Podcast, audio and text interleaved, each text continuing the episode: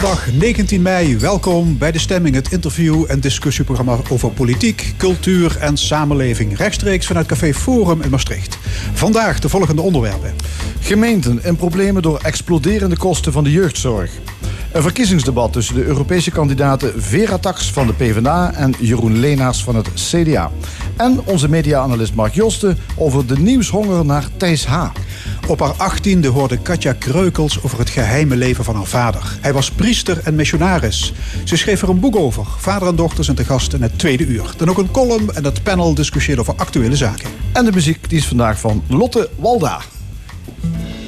I'm simply following the light to find my way. Heel kort.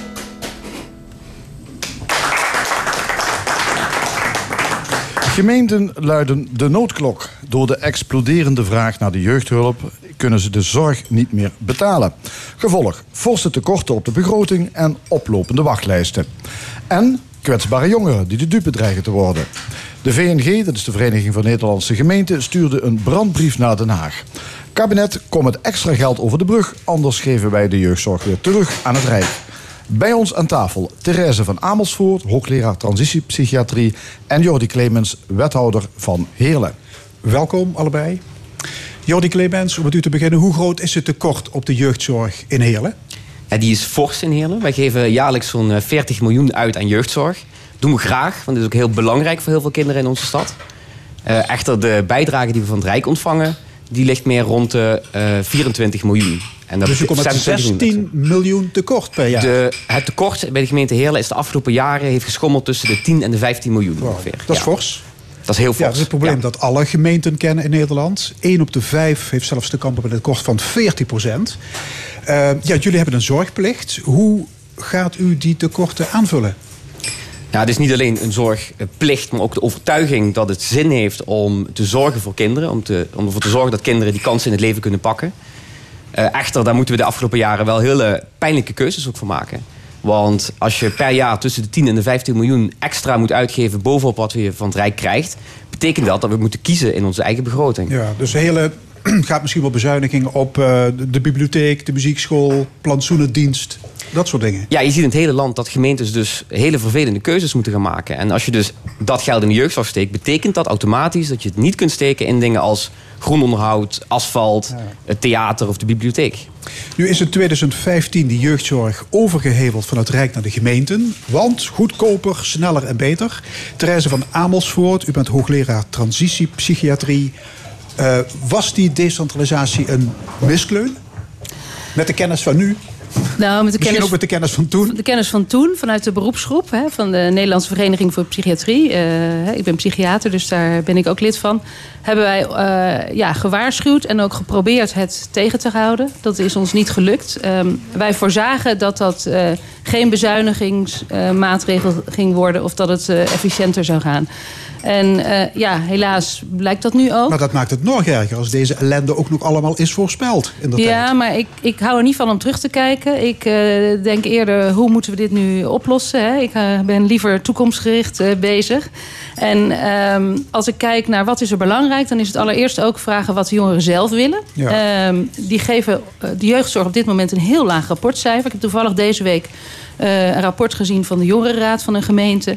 En dat is een vier. En het, het, de, de, de, de uitspraken die ze doen, uh, die liegen er niet om. Ja. En het andere is denk ik dat um, niet alle jongeren hebben uh, gespecialiseerde zorg nodig. Dus ik denk dat eigenlijk aan het begin, helemaal aan, aan de voordeur, zeg maar, er veel intensiever samengewerkt moet worden door alle partijen.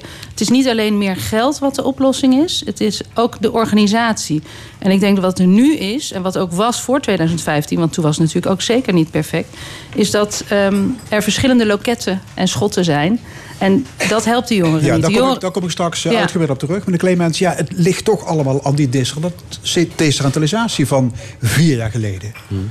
Ja, ik Hier aan tafel wordt gezegd, deskundigen hebben het voorspeld. Ja. Gemeenten hebben geen verstand van jeugdzorg. Het gaat allemaal veel te snel. Hoe kijkt u daarop terug? Nou, om dat laatste even uit de wereld te helpen. Het is niet zo dat op dit moment uh, bureauambtenaren de jeugdzorg uh, zijn gaan doen. Of ambtenaren die voorheen het grondomderhoud deden of zo. Dat zijn gewoon gespecialiseerde hulpverleners. En we werken ook samen met heel veel hulpverleners uh, uh, door heel Limburg verspreid natuurlijk, die die zorg uitvoeren.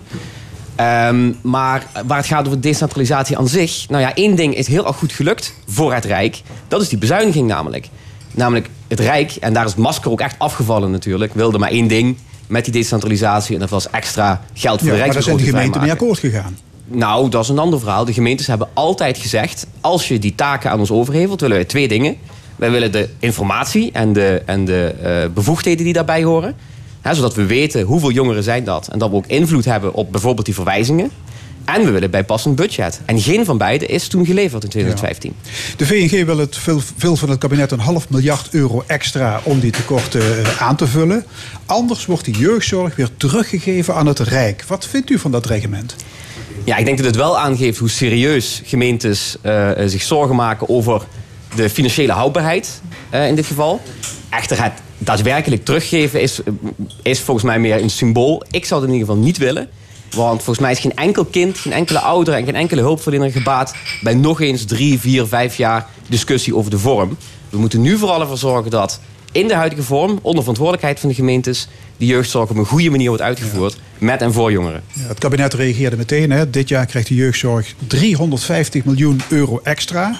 En vervolgens drie jaar achter elkaar nog eens 119 miljoen. Dus die noodkreet heeft wel gewerkt. Ja, ik denk dat de minister niet anders meer kon dan iets doen.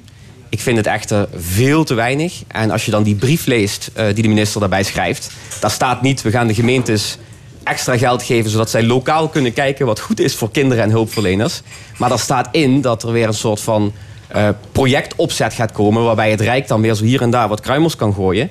Ja, daar zijn we dus echt niet mee geholpen. Daar kunnen we lokaal de jeugdzorg niet structureel van verbeteren. Ja, ja gemeenten kampen dus met een miljoenentekort in die, uh, in de jeugdzorg. Uh, een van de oorzaken is de groeiende klandizie. Meer jongeren zoeken hulp. Mevrouw van Amersfoort, hoe komt dat? Um, nou ja, onze, allereerst onze maatschappij is een stuk ingewikkelder geworden. En die wordt ook nog steeds ingewikkelder met sociale media, internet, uh, de, de druk, prestatiedruk. Dus als ik kijk naar toen ik jong was, uh, hoe eenvoudig relatief mijn leventje was. En als ik kijk naar wat jongeren, hè, mijn zoon die op school zit, wat die allemaal voor hun kiezen krijgen. Dan denk ik, nou, er is in de omgeving, in de maatschappij best wel veel veranderd. En meer stress en meer druk. Dat, uh, dat zorgt ook om goede begeleiding en goede coaching. Ja, maar sinds die decentralisatie in 2015 is de vraag naar jeugdzorg met 12% gestegen. Ja. Dat kan toch niet alleen liggen aan meer stress en meer nee, ik denk, prikkels? Ik denk. Um, ik ben geen politicus, dus ik kan alleen maar vanuit de inhoud uh, uh, observeren wat ik zie. Ik, ik denk dat um, de, die transitie naar de gemeente, dat dat best wel uh, snel gegaan is. En ik denk achteraf gezien dat de professionals, wij daar onvoldoende bij betrokken geweest zijn. En ook hier weer achteraf praten is denk ik niet de oplossing. Maar wat ik graag zou zien, ik denk dat er aan organisatie best wel een verbeterslag uh, te halen is.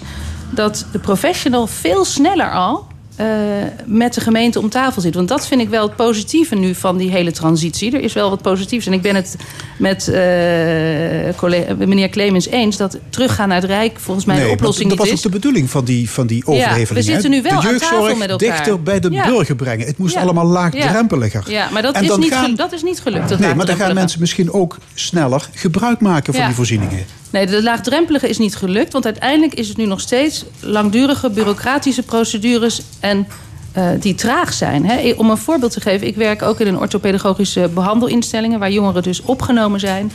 En als ik zie dat als ze na een hele tijd klaar zijn... om weer terug te gaan naar een vervolg woonplek... dat ze dan uh, zo lang moeten wa wachten tot de financiering vanuit een gemeente. En het probleem is dat ook dat afhankelijk van welke gemeente... gaat het sneller of langzamer. Zo lang moeten wachten dat het weer een een, een, nadelig effect heeft op hun psychisch welbevinden en ze weer gewoon volledig terugvallen, mm -hmm. dat is natuurlijk tragisch. Dat, daar is het nooit voor bedoeld. En daar is ook niet één schuldige voor aan te wijzen. Maar het is wel, daar, daar zie ik dus uh, uh, ja, met eigen gezicht hoe uh, nadelig het uit kan pakken voor sommige jongeren. Jody Clemens, wethouder Heerlen, verklaring voor die groei? Ja, nou, volgens mij is, er wel, is het wel degelijk zo dat we meer jongeren bereiken. nu gemeentes ook echt in buurten die jeugdzorg kunnen aanbieden. Dat is denk ik ook positief. Dat jongeren die voorheen misschien de jeugdzorg niet wisten te vinden... dat die nu wel zorg ontvangen. Ja, dat verklaart wel een deel van de groei, denk ik. Uh, daarbovenop ben ik het heel erg met u eens als u zegt... Uh, je ziet op heel veel plekken nog te veel administratieve rompslomp. Het gaat te veel over contracten, cijfers, afrekenen... in plaats van dat het gaat over goede zorg en over kinderen. En dat is ook precies de reden waarom we in Heerlen ervoor hebben gekozen... om de jeugdzorg op een heel andere manier te gaan organiseren. Samen met de gemeentes Voeren naar een Landgraaf. Waarbij we eigenlijk zeggen, hier staat het kind en de hulpverlener centraal... En we stoppen met al dat gediscussieer over contracten, bonnetjes en verantwoording. En zeggen wij stellen vertrouwen in hulpverleners en laten hen die keuzes maken welke zorg op welk moment goed is voor welk kind. Eén op de tien jongeren heeft jeugdzorg. Um, zijn we eigenlijk niet te snel met het plakken van etiketjes? Die heeft ADHD, dyslexie, die heeft autisme, hoogbegaafdheid. Leiden we niet aan wat genoemd wordt diagnosedrift? Um, nou, u, snijdt een goed punt aan. Ik denk, uh, wij worden, om ons te verantwoorden naar de uh, financierders, moeten wij uh, labels geven. wat wij soms ook ja, tegen onze zin in doen. Of soms is er überhaupt nog geen sprake van een label of hebben we gewoon nog niet genoeg kennis daarvoor, uh, omdat je toch wat meer tijd nodig hebt. Dus het labelen aan zich uh, zou ik het liefst ook uh, zo min mogelijk gebruiken. Maar het systeem waarin wij moeten werken, vraagt dat van ons. En, en dat is dus ook hier weer de organisatie, is een deel ook oorzaak van het probleem. U bent een van de oprichters van At Ease in Maastricht. Dat is een inloophuis voor jongeren waar ze terecht kunnen met hun SORES? Kan ik het zo uh, ja, omschrijven? Ja, ja. ja het is een, uh, een inloophuis voor jongeren tussen de 12 en 25 jaar. Die dus gratis en anoniem, want dat is ook iets wat uh, speelt bij jongeren. Die vinden het heel moeilijk en ervaren heel veel schaamte om, om, om over hun problemen te praten. Maar ze kunnen dus gratis en anoniem daar binnenlopen. Um, zonder afspraak, zonder identificatie. Dus daar zijn geen bureaucratische drempels. Ja. Wanneer we open zijn, kunnen ze aanbellen en binnenlopen. Ja, dan kun je praten over je gameverslaving, ja, ja, problemen, dus somberheid. Zijn, wat ja, ja, dat zijn dus de voordelen. Het andere wat heel belangrijk is, ze worden te woord gestaan door leeftijdsgenoten. Want iets anders wat we inmiddels weten van jongeren... dat ze het veel makkelijker vinden om over hun problemen te praten... met mensen van hun eigen leeftijd dan uh, met mensen die volwassen zijn... of de generatie van hun ouders. En dus dat is uh, het aanvullende van dit aanbod. Wat, wat eerder is, uh, u moet het zien als een soort cement tussen de bakstenen. De bakstenen zijn alle bestaande initiatieven, alle bestaande instellingen. En het IS is een soort cement wat voor, tijdens, na andere zorgaanbieders een ja, aanvulling en kan, kan kan zijn. Een, een voorziening, moet ik zeggen, als at ease... Um, een ontlasting zijn voor de professionele jeugdzorg? Ja, dat denk ik. En het is dus een, een, de Nederlandse versie van een bestaand concept... wat inmiddels al ruim tien jaar in Australië uh, zijn vruchten af heeft geworpen. Headspace, wat ook in Denemarken bestaat, in Frankrijk, in Ierland, in Canada. En uh, inderdaad, het kan op termijn de, de, de wachtlijsten uh, ontlasten... Want het, het heeft een preventief effect. Hè? Dus eigenlijk, ik zie soms mensen als psychiater... die een half jaar op de wachtlijst hebben gestaan... waarvan ik denk, je moet helemaal niet bij mij zijn. Zonde van het half jaar en van al die administratie. Hè, dus het is eigenlijk een, een, een voorportaal waarbij mensen eh, een heleboel hebben aan één, twee gesprekken voldoende. En dan kunnen ze weer vooruit. Het kan ook een, een, een, manier zijn om hele ernstige problematiek... want sommige jongeren zien we ook veel te laat... om die, dat sneller op te pakken. Het is uh, de, laagdrempelig, gratis en anoniem. Dat zijn Misschien iets voor hele de Clemens. Want ik zag een grafiekje in de krant. Het percentage jongeren met jeugdhulp is in Heerlen het hoogste van Nederland. 18,4 procent.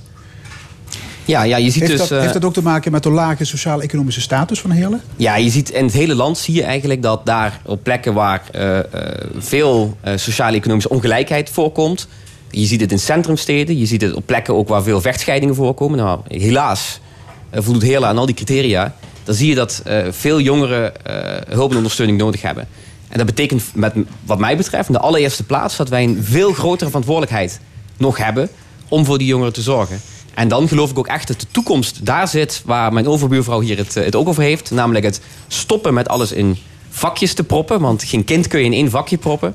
Uh, en ervoor te zorgen dat we niet alleen de jeugdzorg, maar ook op heel veel andere terreinen. En als gemeente komen we op heel veel plekken. Komen we bij de sportclub, komen we in de school. Uh, ervoor te zorgen dat jongeren zoveel mogelijk in hun eigen buurt tussen leeftijdsgenootjes normaal kunnen opgroeien. Ja, dus we moeten opnieuw kijken naar hoe die jeugdzorg is georganiseerd. Weg met die hokken en schotten. Ja. Ja, want het mooie van het IS is dat al die zorgaanbieders zitten in het IS. Dus in plaats van dat de jongeren elke keer eh, langs allerlei kastjes gestuurd wordt, komen de zorgaanbieders in één plek bij het IS. Daar zitten ze in de kamer. Dus de lijnen zijn veel korter. Als er iets acuuts nodig is, dan zijn, dan zijn de professionals zijn al daar. Het is dus een, een, een one-stop shop, zeg maar. Ja, zou je eigenlijk het onderdeel jeugd GGZ moeten weghalen bij de gemeente? Dat hebben wij destijds zeker, uh, daar hebben wij voor gepleit. Uh, omdat de GGZ, eh, in ieder geval de, de psychiater, wij zijn medisch specialisten. He, dus het is natuurlijk, uh, soms zijn er zulke ernstige ziektebeelden, ook niet altijd uh, met psychosociale oorzaken, maar ook medische oorzaken. Waarbij ja, die nu het risico lopen minder snel opgepakt te worden. als de psychiater pas later in beeld komt. Kijk, het hangt er. Ik, ik, ik kan niet zeggen het moet weggehaald worden. Maar ik denk wel dat de professional meer en sneller uh, betrokken moet worden. En dat is uh, denk ik wat er in de toekomst uh, verbeterd moet worden. Want nu worden wij pas relatief laat ingeschakeld soms. Ja, ja voor, ik ben het er heel erg mee eens dat we niet opnieuw de discussie over het systeem nee. moeten gaan voeren. Um, maar gemeentes hebben één heel belangrijk voordeel. Dat is dat ze dicht bij burgers staan. Ja. En dat ze ook al die partijen kunnen overzien in een stad of, of gemeente of dorp. Uh, en wat gemeentes de komende jaren dus ook veel meer moeten doen. En we zijn daar een heel ook volop mee bezig is er juist ervoor zorgen dat die hulp zo snel mogelijk bij het kind is. Dat er niet allerlei schijven tussen zitten. Uh, en vooral ook, en dat is wat mij betreft het allerbelangrijkste... dat je die hulpverleners vanuit hun eigen professionaliteit... die afweging laat maken in het belang van dat kind. En de rol van de gemeente daarin is dat faciliteren. Oké, okay, ja, we blijven... Maar, ja, laatste opmerking. Het allerbelangrijkste is eigenlijk betrekken de jongeren ook bij de inrichting. En dat is ook iets wat een van de krachten is van het model van het EASE en het Space in Australië voor en door jongeren. Hè? Praat niet over me, maar met me. Zij kunnen heel goed aangeven, en dat laat dat rapport uh, van deze week ook weer zien, wat ze zelf wel en niet uh, vinden dat goed gaat. Hartelijk dank, psychiatrie hoogleraar Therese van Amersfoort en Heerlandswethouder Jordi Clemens.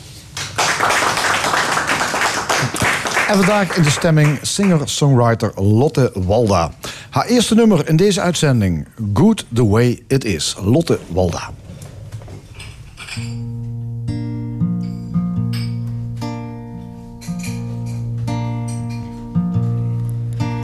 It's an empty feeling. Sorry. Ik ben een beetje verkouden. Ik begin even opnieuw, oké? Je weet nooit hoe, hoe je stem begint. oké, nog een keer. Poging 2.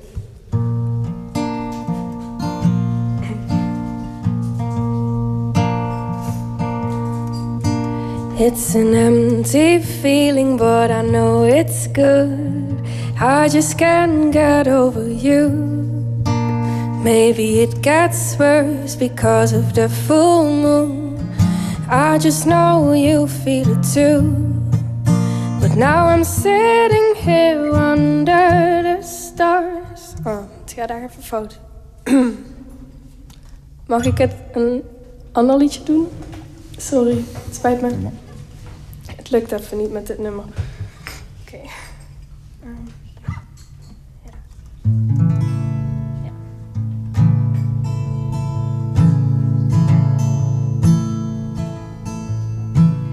The hills were alive with wildflowers, and I was as wild, even wilder than they. For at least I could run, and they just died in the sun. And I refused to just wither in place. And just a wild man and was needing freedom to grow. So I ran, fearing not where I go. When a flower grows wild, it can always survive. Wildflowers don't care where they grow.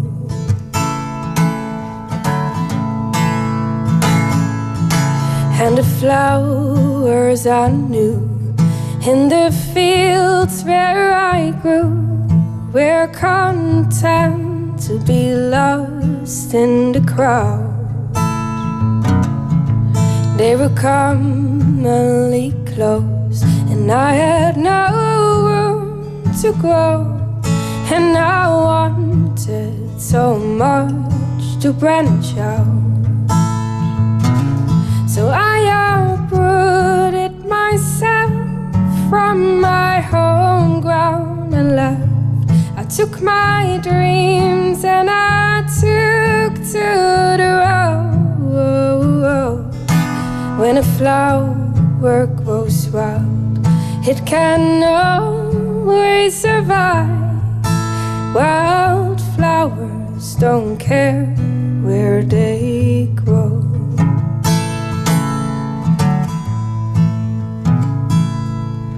I grew up fast and wild, and I never felt right in a garden so different from me.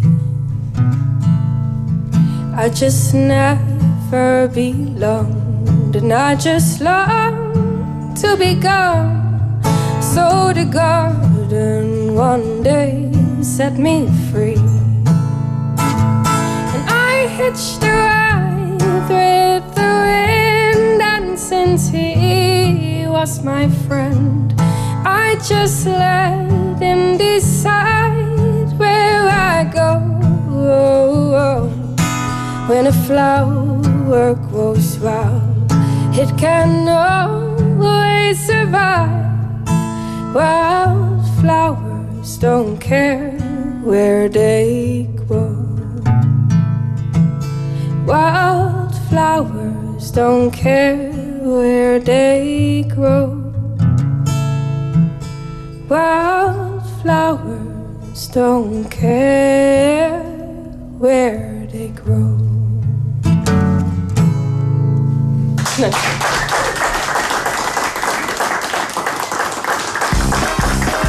De Analist.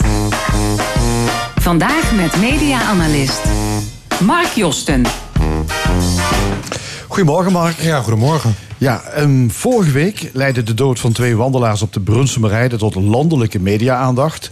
Zeker omdat de verdachte Thijs H. ook nog eens een vrouw in Den Haag gedood zou hebben. Dat, is, uh, ja, behoorlijk, dat hakt er behoorlijk in. Er is nog heel veel onduidelijk over wat er nou allemaal gebeurd is. Maar je hebt voor ons eens nagekeken hoe de berichtgeving rondom die zaak verlopen is. Wat was jouw indruk? Nou, laat ik het uh, gewoon in uh, één woord samenvatten. Die berichtgeving was heel erg tendentieus. Jullie hebben het net over psychiatrie gehad. Ik zou toch echt niet um, nu ouder willen zijn van een uh, kind dat uh, psychiatrische hulp nodig heeft. Of een familielid hebben dat onder een psychose lijdt. Want de manier waarop die mensen nu allemaal zijn gebrandmerkt, dat is vind ik buitengewoon ernstig. En die ernst, daar, dat moeten we echt gaan ontleden wat daarachter zit. Hoe media zich hebben gedragen. En dan moeten we het hebben over de gewone kranten. Maar vooral ook de talkshows die enorm hebben lopen speculeren met uh, mensen uit de psychiatrie, mensen uh, uit, de, uh, uit de misdaadjournalistiek, die er echt zonder enige feitelijke kennis op los hebben lopen speculeren. Ik vond buitengewoon een schaamtevolle uh, operatie vorige week. Ja, en wat bedoel je dan precies? Dat er deskundigen gehoord worden die niet nou ja, weten laat wat kijken, de, de, ik, ik, zag bijvoorbeeld bij Pauw de, de, de, de bekende psychiater Jan Swinkels van het AMC. Die zag ik en die ik, ik voelde een enorm ongemak. De, de, je, je voelde alsof die man naar de studio gesleept was met allerlei voorwenselen. En toen hij daar eenmaal zat, je, je zag dat hij er eigenlijk helemaal geen zin in had om daar te speculeren. Het werd een heel ongemakkelijk verhaal van... het zou wel eens zo kunnen zijn dat. Een beetje het, het gevoel wat je bekruipt als, als er net een aanslag is geweest... en je weet helemaal niks. En er wordt maar gepraat en gepraat. En er wordt weer de bal gelegd bij mensen die, ik noem eens wat, die islamitisch zijn. Of de bal wordt gelegd bij mensen die uh, uit een bepaalde hoek van de wereld komen. Ja. Dat vind ik buitengewoon kwaad. Ja, dat zijn gasten in talkshows. Is er meer opgevallen jou aan de berichtgeving? Nou ja, dat er, kijk, in zijn algemeenheid, maar dat, uh, daar heb ik en lijkt, lijkt het, en ook mijn beroepsgroep, daar hebben we meer last van. Dat er bijna geen feitelijke grondslag is. Het ging over ontsnappingen. Er werd, uh, terwijl er geen enkele uh, bewijs was voor ontsnapping. Er uh, werd enorm gebruik gemaakt van anonieme bronnen. dat zijn zaken, ja, in hele uitzonderlijke gevallen kan je daar een keer gebruik van maken. Als je iets heel belangrijks moet bewijzen. Maar als je dat allemaal gebruikt alleen maar om een speculatie te voeden, om een honger bij het publiek te stillen, dan krijgt het iets heel wanstaltigs, iets heel onsmakelijks. Wat zou er achter zitten, denk je? Achter die berichtgeving, terwijl er eigenlijk nauwelijks feiten zijn? Ja, laat ik het simpel zeggen. Dit is een kwestie en die is zo oud als de weg naar Rome. Dit is marktwerking. En nieuws, uh, hoe vervelend ook. Ik zou echt willen dat het anders was. Maar nieuws is gewoon een marktproduct. En op een bepaald moment heeft de markt behoefte aan iets. En dan wordt het gemaakt. En dit is gewoon gemaakt nieuws. Men wil dingen weten over iets waar je heel weinig over kan weten. En dan wordt het toch, omdat die behoefte zo groot is. dat de vraag bij het publiek zo groot is, komt het er toch. Ja, en dan gaat uh, de snelheid, zal maar zeggen, voor echt onderzoek naar de feiten. Absoluut. De, de snelheid, dat. Uh, kijk, het ene medium wil niet onderdoen voor het ander. Hè. Dat, dat is ook marktwerking, kom ook opnieuw. Als je, als je weet dat de concurrent ook op de loer zit, wil je die concurrent net sneller af zijn. En het is, het is ook heel, heel erg ingewikkeld. Hè. Ik, doe nou net alsof ik uh, hier als een soort uh, boze dominee mijn eigen beroepsgroep sta uit te vloeken. Het, het, het, het ligt iets genuanceerder. Kijk, ehm, zo'n Jeroen Pauw, die doet eigenlijk doet hij dit soort zaken nog binnen een bepaald uh, kader nog redelijk netjes. En je, moet je, en je moet je afvragen, als Jeroen Pauw het niet doet... wie neemt het dan over? Want het is ook een gevecht om de kijkcijfers. Jeroen Pauw haalt een miljoen kijkers s'avonds. Als Jeroen Pauw veel degelijke onderwerpen zou doen... en hier met een bocht omheen zou lopen, zakt hij in... en komt een ander programma, misschien een SBS-achtig programma... of nog veel sensationeler, die loopt er dan mee weg. Dus het is ook heel erg lastig om deze ontzettende vraag... die bij, bij het publiek, bij ons allemaal, bij de burgers van Nederland ligt, om daar iets mee te doen. Dus als je echt naar de diepere oorzaak van dit ja, ik vind het eigenlijk een, een enorm marktfalen. Als je daar naar zou willen, willen zoeken, dan moet je niet eens naar die journalistiek kijken. Ja, daar moet je ook naar kijken. Maar, het zou ook naar het publiek. Ja, want eigenlijk zeg jij dus de journalistiek kan dit niet anders doen dan zoals het nu gebeurt. Nou, dat, dat zou. Nee, ik, ik denk dat. Uh, daar wil ik wel met je. De, journalistiek moet, moet ook gaan handelen. Uh, maar er zit ook iets bij de bevolking. Maar laat ik toch met die journalistiek beginnen. Uh, kijk, journalisten, en ik, ik voer daar veel debatten over, die hebben vaak de houding van we moeten maar één ding doen. We zijn vakmensen, we moeten gewoon checken of iets klopt of niet. En that's it. En ik denk dat dat voor de, de tijd voor de social media dat dat gold. Ja, je was alleen vakvrouw of vakman. Uh, hetzelfde gold, je moest het onderwijs. Hè? Het onderwijs, tot, tot een bepaald moment kon je daarmee wegkomen. Ja, ik geef gewoon wiskunde, punt, uit. Inmiddels moet, denk ik, iedereen in, in, in deze wereld die hysterisch is geworden... je moet ook voor gedeelte missionaris worden. Als journalist moet ik de klasse intrekken om kinderen uit te leggen hoe nieuws werkt. Ik vind dat onderwijs, of je nou uh, uh, wiskunde geeft of je geeft maatschappijleer, alle onderwijskrachten moeten kinderen ervan bewust maken dat op elk moment van de dag er allerlei gevaren loeren. Je moet gewoon aanduiden dat de, de wereld van nepnieuws, flauwekul, hysterie, die is alom vertegenwoordigd. En iedereen die professional is, moet dat overal uitdragen. Je kan je niet meer verschuilen achter... ik ben alleen maar een vakman, ik doe alleen maar wat ik moet doen. Dat kan niet meer. Nee, maar het kan best zo zijn dat het publiek dat wel snapt. Hè? Dat mensen ook weten, er is niet meer... maar ze zijn toch hongerig naar het nieuws. Ze gaan toch al die websites, obscure websites misschien wel afstruinen op zoek naar nieuws. Het zit gewoon blijkbaar in de mens. Ja, dit zit in de mens. Ja, hoe, hoe snel je ook de, de achter, hè, de, over die achternaam van, uh, van de man in kwestie werd gespeculeerd. Echt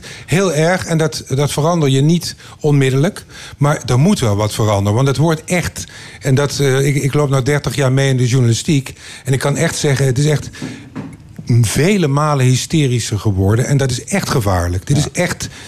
De, de, deze, deze H-zaak is echt, vind ik, weer een, een mijlpaal. En heel treurig dat het dan uitgerekend hier moet plaatsvinden. Ja. ja. Maar jij ziet dus een rol voor journalisten weggelegd om letterlijk de klaslokalen in te gaan en uit te leggen. Wat is nieuws? Hoe komt nieuws tot stand? Wat is betrouwbaar nieuws? Dat soort zaken. Frank, ik doe dat echt elke week. En ik heb al mijn collega's die heb ik, eh, die heb ik nu aangespoord van het is, het is klaar met alleen maar uitzendingje maken en, en, en, en, en punt erachter. Nee, je hebt een veel bredere verantwoordelijkheid. En dat kun je leuk vinden of niet. Maar er, er is echt een, een missionaristaak bijgekomen.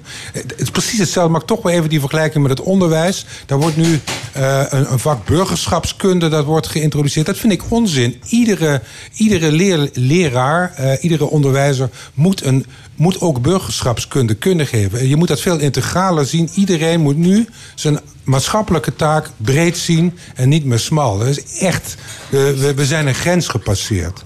We zijn een grens gepasseerd. Ja, we zijn echt een grens gepasseerd. Ja. Ja. En ja, heeft dit te maken met, met, ja, met die opkomst van de social Ja. media? Is dit... eh, Ja, nee, het is, daar heeft het, kijk, dat, dat dit soort mechanismen altijd gewerkt hebben, die nieuwsgierigheid en, de- en de roddel, en, eh, dat, dat is echt, lees de oude boeken van de Romeinen na, dat bestond ook toen al. Alleen toen had je nog niet deze social media, waarbij alles hoogst persoonlijk werd.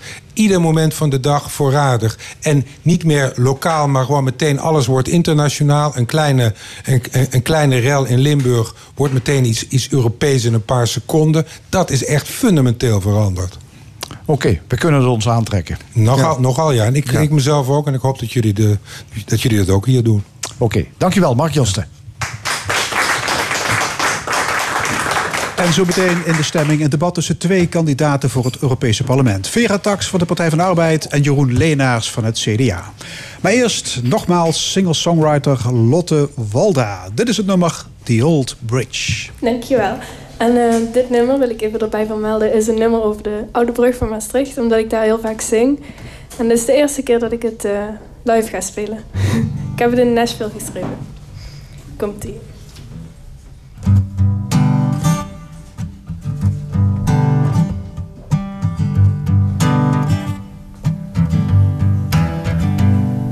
Singing on the old bridge under a rose-colored sky.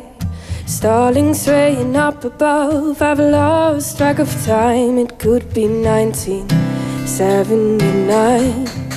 Oh, it could be 1979. Singing on the old bridge, watch the people passing by.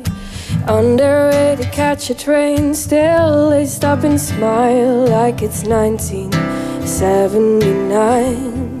Oh, it could be 1979. If I was born 40 years ago, I would still come here.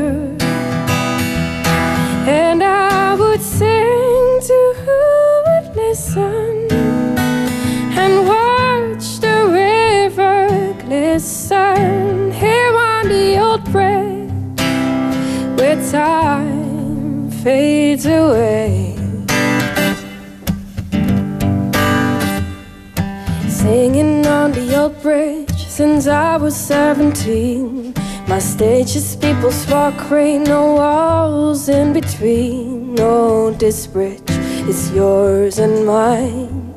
Oh, this bridge is yours and mine. If I was born 40 years ago, still come here. And I would sing to who would listen and watch the river glisten here on the old bridge. It's where I spend my days, where I can make mistakes and people have to say, where time fades away.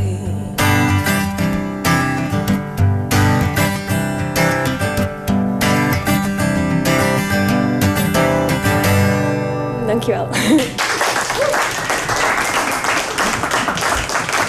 Lotte Walda live in de stemming van L1. Donderdag kunnen gaan stemmen voor het Europees Parlement. Daar worden 749 nieuwe parlementariërs gekozen en 26 van die zetels zijn voor Nederlanders. Aan tafel twee Limburgse kandidaten. Vera Tax, vijfde op de lijst van de Partij van de Arbeid en hoogste nieuwkomer daar. En Jeroen Leenaars, tweede van het CDA. En hij heeft er al vijf jaar op zitten. Welkom. Dankjewel. Dankjewel. Vera Tax, ik heb begrepen dat u bent gevraagd door Frans Timmermans. Ja, Klopt nee, dat? zo had ik dat op mijn Facebook eh, gezet. Eh, omdat ik eh, ja, het gewoon tof vind dat ik in zijn team mee mag doen. Maar het was meer, heb je zin om met het team mee te doen... waarvan Frans Timmermans de leider is. En Ja. toen had ik zoiets, ja, dat lijkt mij een mooie uitdaging. Ja, is het dat? Uitdaging. Voor mij wel, ja, absoluut. Ja. Ja. Ja, Want we kennen u van de lokale politiek in Venlo. Hè? U was daar raadslid en, en wethouder. Ja, Europa lijkt me een hele andere koek. Ja, zeker. Maar juist daarom. Kijk, als je in Venlo bent eh, opgegroeid, eh, zoals ik, en ook geboren bent... eh, en zelfs eh, aan het tankstation, hè. mijn ouders hadden een tankstation aan de A67. Ik heb echt gemerkt vanuit de jaren 80 wat Europa voor ons betekend heeft. Dat de grenzen weg zijn, dat we één Europese munt hebben. Alle andere zaken, dat heeft zoveel voor ons betekend. Dus ehm, toen ik dacht, ja, wil ik misschien verder kijken dan Venlo... toen dacht ik, ja, dan is Europa voor mij Ja, heel erg om dat logisch. Europa-gevoel weer een beetje op te spelen.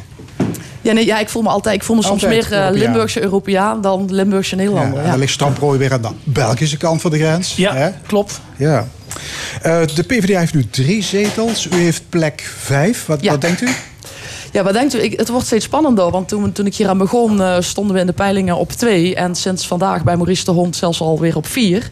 Eh, dus waar ik eerst dacht van ja, leuk, ga gewoon meedoen. En ik kom er toch niet in. eh, wordt het nu spannend. en als Timmermans doorschuift, dan... Ja, daarom. Dus het zou wel eens echt zo Ja. kunnen. En dan, ja, dan verandert je leven nogal. Ja. Jeroen Leenaars, u bent de nummer twee van het CDA. Stel dat ze het wordt, geef eens één advies aan Vera Tax. Welke valkuil moet ze zien te vermijden? Oh, niet zozeer om valkuilen. Ik denk dat het gewoon heel belangrijk is dat je, als je in het Europees Parlement gekozen wordt, dat je wel heel nadrukkelijk die binding houdt met de regio waar je vandaan komt. Dus dat advies zou ook zijn: zorg ervoor dat je naast eh, heel veel tijd in Brussel en Straatsburg besteden, wat je sowieso ook moet doen, ook gewoon ontzettend veel tijd hier in Limburg aan die grenzen blijft besteden, zodat je weet wat er speelt, proeft wat de uitdagingen zijn en daar ook mee aan de slag kan. Dus die identiteit van Limburgse Europeaan, die moet je vasthouden. Vind ik, vind ik heel belangrijk. Overigens, eh, voor de duidelijkheid, eh 749 eh, parlementsleden. Dan gaan we er al van uit, denk ik, dat Vera Tax en Jeroen Leenaars gekozen zijn. En er dan nog 749 anderen gekozen worden. Want we hebben op dit moment 751. Oké. Eh, ik vind eh, ja, de verkiezingscampagne nogal lauw. Hè. Er is niet echt veel reuring en debat over Europa. Of is jullie waarneming anders? Ja, maar dat, dat is Tax. vaak als je er zelf in zit. Ja. Dat, je, dat je dat... eh, Heb je toch een maar- tamelijk vertekend beeld natuurlijk. Als je Uh, zelf ja, ja, het is natuurlijk hartstikke subjectief. Maar uh, nou ja, ik, ik denk wel als je ziet, uh, lokaal wordt daar minder aandacht aan besteed. En uh, ook nu wordt er dan woensdag is er dan wel een uh, debat hè, wat, waar veel aandacht voor is. maar dat is vooral omdat de twee uitdagers dat ja, zelf hebben georganiseerd. Omdat ze ook wel denken, volgens mij, het, het leek erop dat het alleen nog maar over Frans Timmermans ging. Het, het debat Rutte-Baudet, ja, dat, dat doet, ja. doet hij op? Ja, bedoel wat, wat vind je ervan eigenlijk? Uh, ik vind het interessant. Ik ga zeker kijken. Uh, ik vind het jammer dat Frans niet mee, uh, niet mee Ja. mag doen. Maar, Maar een één op één debat aan de vooravond van de verkiezingen tussen rechts en, en ultra-rechts. Ja, ja. Ja, dat, dat is natuurlijk omdat links uh, te hard groeit. Dus ik snap dat ze dan een soort van denken... We moeten, we moeten ons ook laten horen. Maar dat is prima, dat is goed. Want mensen moeten vooral een goede keuze kunnen maken. En dat vind ik wel, als je het hebt over Europa... zeker door de eurosceptici... Het gaat wel ergens om. Het gaat echt om, geloof je in Europa en wil je dat doorzetten? Of ben je sceptisch en wil je het afbreken? En ik vind dat nogal een wezenlijke keuze die, die mensen kunnen maken. Ik bemerk ook euroskepsis bij het CDA. Nou, ik wil eerst zeggen dat ik het echt compleet absurd vind dat er woensdagavond een debat gehouden wordt tussen premier Rutte en Thierry Baudet. Nadat alle andere lijsttrekkers van de Europese verkiezingen hun eigen debat hebben gehouden. Een heel goedkoop trucje van premier Rutte, omdat hij zag dat de VVD het niet meer zo goed deed. En dacht, nou, ik moet even een soort van tweestrijd creëren. En Ja, nog absurder dat de de publieke, leiding dat van de publieke omroep. Ja, dat Meer speciaal de redactie van Pauw. Ja. Zeg maar, waarom steunt uh, de CDA Tweede Kamerfractie in motie die de woorden Ever Closer Union uit Europese verdragen wil schrappen? Ja, Over dat, euroskepsis dat zou je natuurlijk in de eerste plaats aan de CDA-fractie in de Tweede Kamer moeten vragen. Uh, U heeft kortere, lijn- u er- heeft kortere Ja, dat is waar. Ik denk dat er wat, wat misinterpretatie bestaat over dat zinnetje Ever Closer Union. Eh, Er wordt gedacht door velen, ook in Den Haag, dat Ever Closer Union betekent dat je altijd alles maar meer Europees moet doen. Meer Europese instellingen, meer Europese agentschappen, meer Europese regels. Terwijl voor mij Eh, de, de zin is letterlijk een, een steeds hechtere verbond tussen de volkeren van Europa. Dus dat gaat over onze verbonden met de mensen in Oost-Europa die decennia lang achter het ijzeren gordijn gewoond hebben. Met de Ja. mensen in Zuid-Europa die daar is tot de jaren mee. 70 in dictatuur geleefd hebben. Nee, ik denk dat wij als christendemocraten staan voor hechter verbond Ja. tussen de eh, volkeren in Europa. En dat we daar ook voor moeten blijven staan. Ja, het is een pijler van de, van de hele Europese Unie-gedachte. En waarom zou je dat zinnetje dan moeten schrappen? Nou, ik denk dat, het, dat, dat er de angst leeft. En het, het zinnetje is natuurlijk wel eens een keer gebruikt, bijvoorbeeld door het Europees Hof van Justitie. Eh, omdat het in het verdrag staat als een eh, juridisch argument om verdere Europese integratie door te drukken. Dat is een vrees die in eh, de Tweede Kamer leeft. We zien ook dat sommige partijen eh, in het Europees Parlement eh, steeds meer, bijvoorbeeld ook op het sociale domein, eh, Europese regels willen hebben in plaats van nationale. En ik kan me voorstellen dat Tweede Kamerleden daar eh, een beetje ongemakkelijk van worden. Ja, maar is er Ja, maar dan dat niemand ik- vanuit die fractie die, die u even belt en zegt... Lena's, wat moeten we daarmee met die motie? Nee, dat is in dit geval eh, helaas niet gebeurd. Hebben we nog wel wat discussies over achteraf, achteraf over gehad. Ja dat, ja, dat kan ik me voorstellen. Want ik, weet je, dus, ik, ik hoor Jeroen dat ook zeggen. Maar als je zegt de vrees van eh, politici of eh, op basis van angst. Ja, als, als dat je raadgever is als politicus. Je moet juist als politicus moet je, eh, vooruit durven kijken. Moet je standpunt innemen. Zodat mensen ook weten, ja, wat wil je nu? Eh, eh, en dan moet je juist de angst die mensen hebben. Moet jij uitleggen waarom die wel of niet gegrond is. En waar jij staat. En dat, dat vind ik gewoon jammer. Eh, ja, dat wat dat betreft soms een beetje met de flow wordt meegegaan. En eh, dat is zo, dat is ook politiek. Maar het is goed dat dat nu eh, duidelijk is en inzichtelijk is. Maar het is in dat geval niet zozeer een kwestie van angst. Maar we zien ook bijvoorbeeld eh, de, de PvdA in Europa. Die willen dat Europa gaat bepalen wat het minimumloon in Nederland is. Dat Europa bepaalt hoeveel zwangerschapsverlof er moet zijn. Dat Europa bepaalt wat voor contracten er in Nederland afge- afgesproken mogen worden. Terwijl dat allemaal, dat hebben we ook in zo'n verdrag afgesproken. Dat zijn allemaal zaken waar Nederland zelf over zou moeten gaan. En ik denk dat als we ook het sociale domein, wat zo dicht bij de mensen in Nederland staat, altijd alleen maar nog door Europa laten bepalen, dat er heel veel mensen in Nederland zeggen: "Oh ja, dat, dat willen wij eigenlijk niet. En dat is ook iets wat ik in, de, in, de, in mijn fietstocht tot nu toe door Limburg veel tegengekomen ben. Mensen die echt wel voor Europa zijn, die echt wel willen dat Europa sterk is in deze wereld. Maar die ook graag willen dat een aantal zaken we gewoon in Nederland zelf nog Ja, kunnen gaat, beslissen. een, gaat een sterke Europese Unie ten koste van de nationale soevereiniteit? Hoe, hoe zit dat? Zijn dat communicerende vaten? Of? Eh, Nee, nee, het hoeft niet noodzakelijk. Je kunt prima. Kijk, wat, wat is soevereiniteit? Ja, dat is, de- ik vind dat soevereiniteit, zeker door populisten in Nederland, misbruikt wordt om in Europa maar niks te doen. Eh, en ik had laatst een, een, een college van een professor die zei: een, een eenzame man in de woestijn heeft volledige soevereiniteit. Die kan doen en laten wat hij wil. Niemand zegt hem wat hij moet doen, hij kan alles. Maar het levert hem helemaal niks op. Dus soevereiniteit is alleen relevant als het je ook helpt om de doelen die je zelf hebt te bereiken. En dat kan soms via Europa. Heel vaak via Europa. Maar soms zou je ook moeten zeggen, we kunnen dit beter in Nederland zelf doen. Ja, daar ben ik het ook helemaal mee eens. Zeker ook dat je altijd bij elke eh, Europese wetgeving die je wel of niet zou willen invoeren moet afwegen. Ja, is het niet beter dat je dat nationaal laat? Dus dat, dat, dat steun ik helemaal. Maar wel de voorbeelden die genoemd worden door Jeroen. Het kijkt, als je kijkt naar zwangerschapsverlof voor vaders. Ja, daar zijn we hartstikke voor. En ik vind daar Nederland zo conservatief in. Hè? Eh, als je kijkt, als je ouder wordt, dan moet je gewoon, dan moeten beide ouders voor dat kind kunnen zorgen. En dat was gewoon in de Nederlandse wetgeving zo geregeld. Dat vaders agarm twee, eh, twee dagen, later een beetje vijf. En wat betekent dat? Dat betekent ook een achterstand voor vrouwen. Namelijk, vrouwen verdienen 16% minder, nog steeds, ook hier in Nederland, dan mannen. En dat begint al, als je niet eh, het verlof eerlijk kunt delen, dan kun je later ook je carrière niet eerlijk delen. En daarom steunen wij als Partij van de Arbeid dat soort zaken. Ik vind het ook jammer dat dat eh, niet gesteund wordt door het CDA. Ik vind dat redelijk conservatief. Ja. Ik sta wat dat betreft wat progressiever in de wereld. En ik vind juist dat Europa, dat we die sociale wetgeving juist ook in Europa moeten regelen. Ja. Ja. Het, gaat, het gaat me niet zozeer om de inhoud van deze wetgeving. Maar wat, wat ik jammer vind, is dat bijvoorbeeld de PvdA... vijf jaar lang in de regering gezeten... niks gedaan aan het vaderschapsverlof, 0,0... Komt er een nieuw kabinet, hebben we een hele maatschappelijke discussie in Nederland. Wat kost het, wat levert het op? Besluiten om, oké, we gaan het uitbreiden. Dan sluiten we zo'n discussie van twee jaar af. In Nederland zeggen we, we hebben het nu afgesproken, we doen dit. En dan komt er vervolgens vanuit Europa nog een van... ja, in Nederland hebben jullie wel twee jaar over gehad. En jullie hebben het besloten.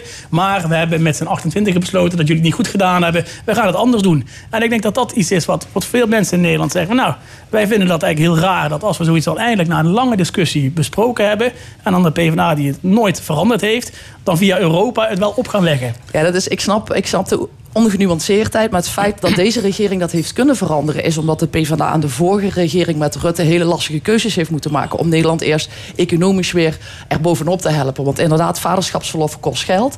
Uh, en daar willen wij graag in investeren. Maar je hebt wel een volgordelijkheid ja, dingen. Je moet eerst kunnen investeren. Dit punt even laten rusten. Er is veel boosheid in Europa. Hè? Kijk naar de gele hesjes, ongelijkheid tussen arm en rijk. Nederland is door het Europees Parlement bestempeld als een belastingparadijs. Vera Tak, zou de EU de vrije markt meer aan banden moeten leggen? Nee, dat zeker niet. Uh, de, de, de vrije markt is uh, een van de pijlers uh, van de EU. En als, als, als, als we werken en ook als consument hebben we daar onze belangen bij. Maar wat wel moet stoppen is dat Nederland een belastingparadijs is. Nederland is dat echt en dat is afschuwelijk. Als je kijkt hier, Café Forum betaalt gewoon netjes belasting. En Starbucks hoeft dat niet. En dat geld wat we daardoor missen, doordat Starbucks geen, geen belasting betaalt... betekent geld wat we niet kunnen steken in zorg of in onderwijs. Dus u vindt één Europees belastingbeleid wenselijk? Ja, nou wat om te voorkomen dat multinationals zeg maar Ja, wat wij wenselijk vinden, nu kan het zo, multinationals kunnen nu hun winsten en verliezen verdelen over Europa, waardoor ze feitelijk, waardoor ze feitelijk nul belasting moeten betalen. Wat wij willen is dat lidstaten met elkaar afspreken, daar waar een, eh, een, een bedrijf is gevestigd, dat ze daar dan ook belasting betalen, net zoals wij allemaal. En u heeft de achternaam om er straks werk van te maken. Ja, maar ik moet zeggen, Paul, Tang is daar uh, met name de voortrekker van en ik steun hem daar graag in. Uw opinie? Nou ja, we, we, hebben al, al, drie, uh, al drie commissies gehad in het Europees Parlement die naar Vera vernoemd zijn. Dat was tax 1, tax 2 en tax 3. Dus uh, we hebben daar heel veel onderzoek naar gedaan in de afgelopen vijf jaar. En het klopt, uh, als je ziet hoeveel uh, belastinginkomsten de 28 landen samen mislopen puur door met elkaar te concurreren in plaats van met elkaar samen iets af te spreken en dat daar met name grote internationale bedrijven van profiteren, dan kun je dat niet op termijn volhouden. Je vroeg, moet je de vrije markt beteugelen? Ik denk wel, we moeten afstappen van het idee dat alles maar continu vrij moet zijn. We moeten toe naar een markt in Europa die vooral eerlijk is. Eerlijk tussen multinationals en MKB'ers.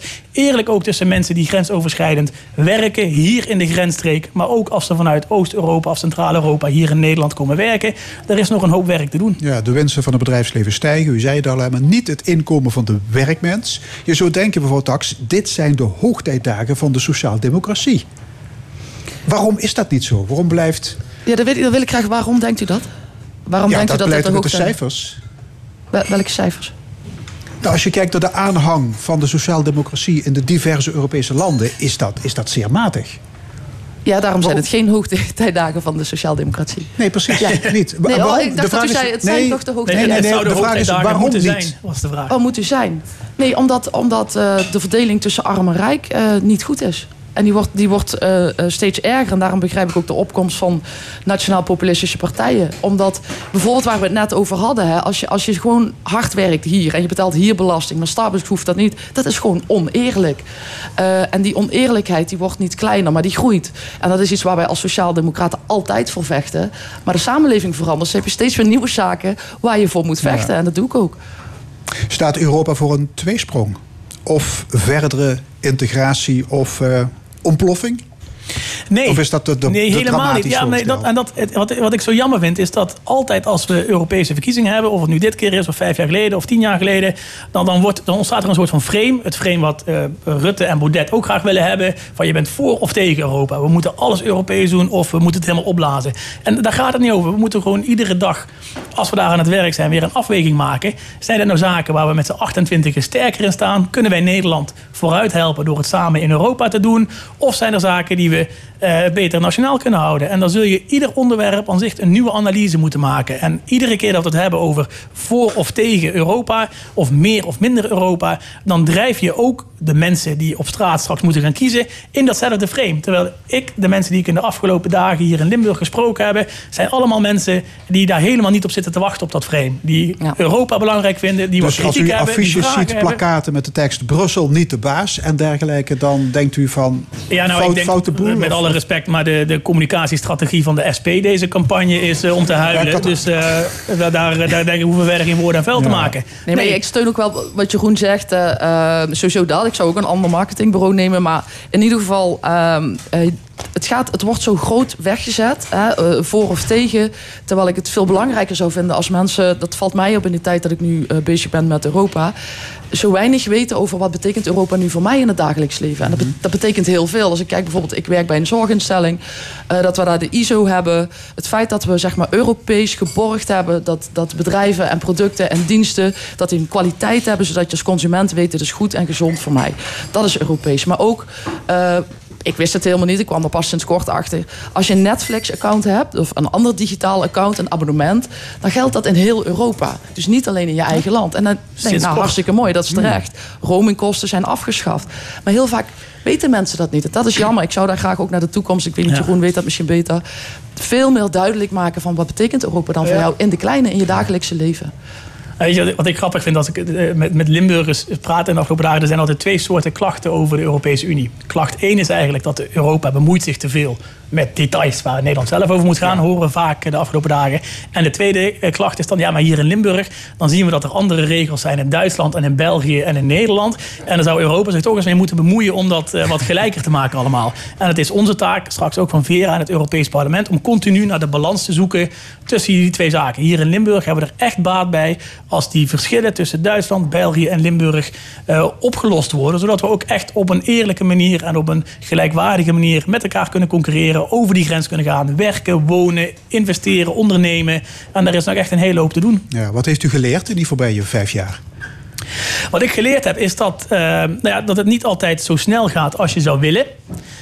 Maar dat je wel dingen kan bereiken. Als ik één voorbeeld mag geven, wat ik zelf heel leuk vond. Eerst, een van de eerste dingen die ik gedaan heb toen ik gekozen was, was op werkbezoek hier, justitie en politie in Maastricht.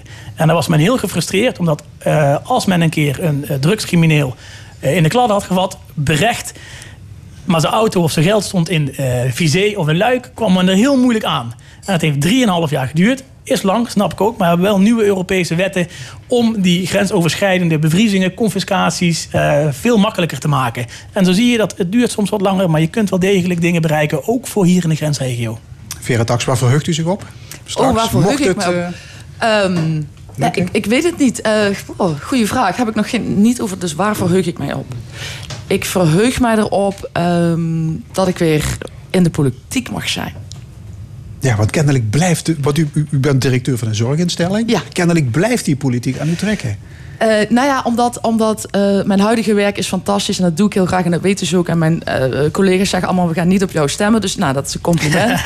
Ehm, eh, en, ik, en ik wil er eigenlijk ook niet weg. Maar ik heb gezien hoe relevant je politiek van betekenis kunt zijn. En, en dat is iets heel bijzonders. Dat doe je nooit alleen. Altijd, hè, het is een democratie en met meerderheden. Maar dat is wel heel bijzonder als je iets voor elkaar kunt krijgen.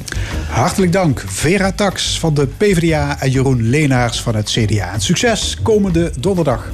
Dankjewel. Dankjewel. Na 12 uur in de stemming. Katja Kreukels schreef het boek Mijn vader was priester. Dochter Katja en vader Jo zijn beide aanwezig. En verder columnist Therese Kouwmans en het opiniepanel. Thank you.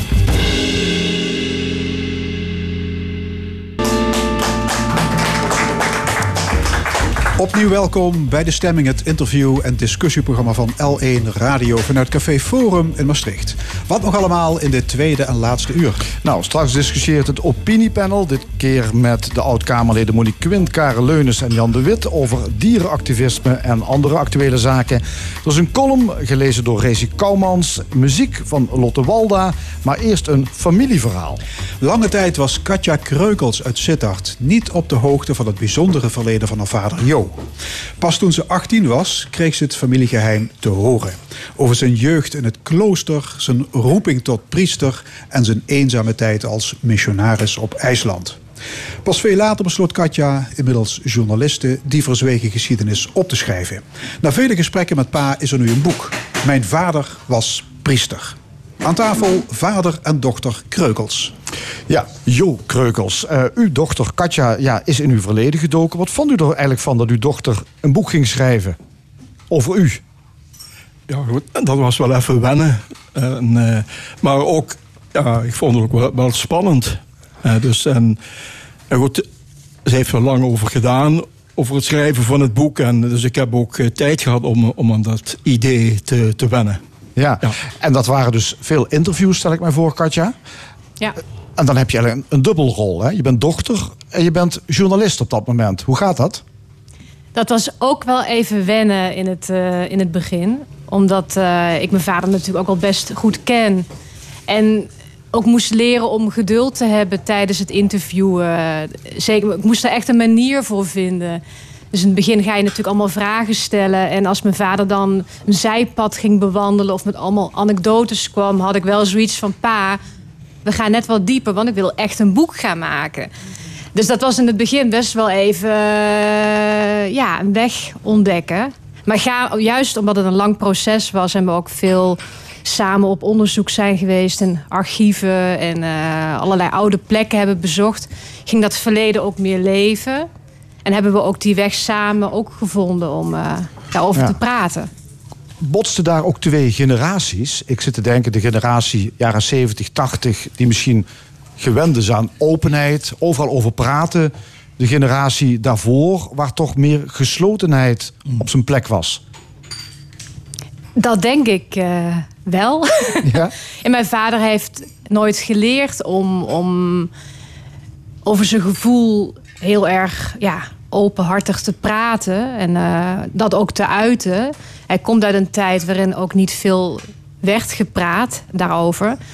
En ja, ik kom in die zin inderdaad uit een andere tijd waarin dat veel gebruikelijker is. En waarin mensen ook, als je zo'n boek schrijft, een, ja, een persoon willen, een hoofdpersoon van vlees en bloed. Ja. en dat- Jo, u moest dat allemaal prijsgeven. Mm. Ja, dat is ook de, er zat ook een soort eh, groeiproces zat erin. Hè. Dus eh, ik ben misschien maar heel bescheiden begonnen, maar in de loop van de jaren is er toch heel wat uitgekomen. Ja. En zij schrijft ook, ik ben echt uit de kast gekomen. Als pister, hè? Ja. ja. Eh, Katja, hoe hoorde u dat uw vader priester was geweest?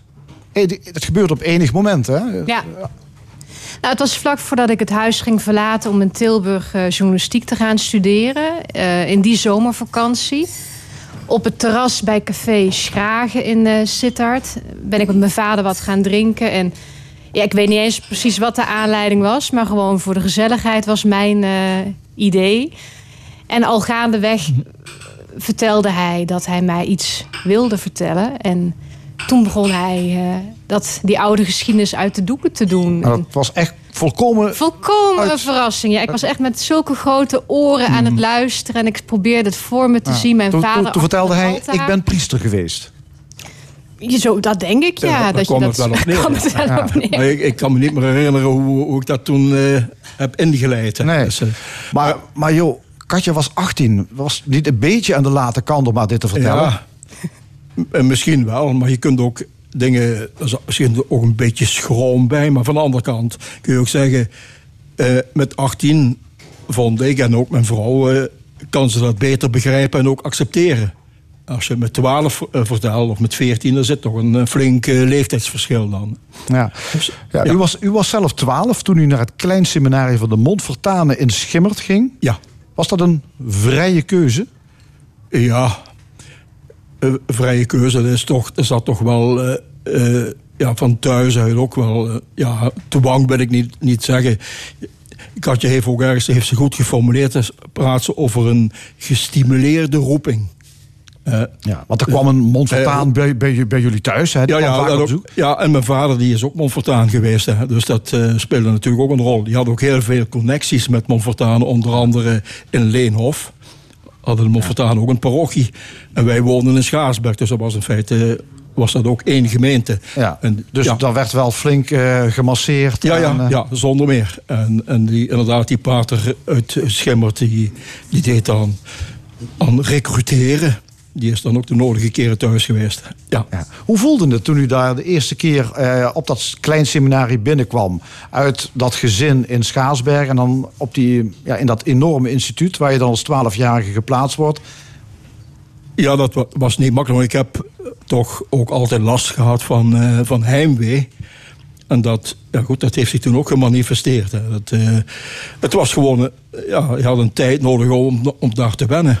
Ja. Maar er was ook geen weg terug mogelijk. Nee, dat, nauwelijks. Want eh, ook al die voorbereidingen, want je ging daar naartoe. Je had een, een bepaalde uitzet, bracht je mee. Hè. Dat was, Uitzet. uitzet dat. betekent, ja, ja. Ja. Dus eh, kleding en van alle. ja, Ik kan me herinneren dat mijn moeder die moest overal in, in de kleding het nummertje 71 innaaien. Dus iedereen die in Schimmert. En dat waren, eh, toen ik daar naartoe ging, 180 eh, jongens hè, van de VK tot en met de zesgem. Dat noemden ze toen nog de retorica. En eh, dus die hadden allemaal een eigen, eigen nummer. Ja.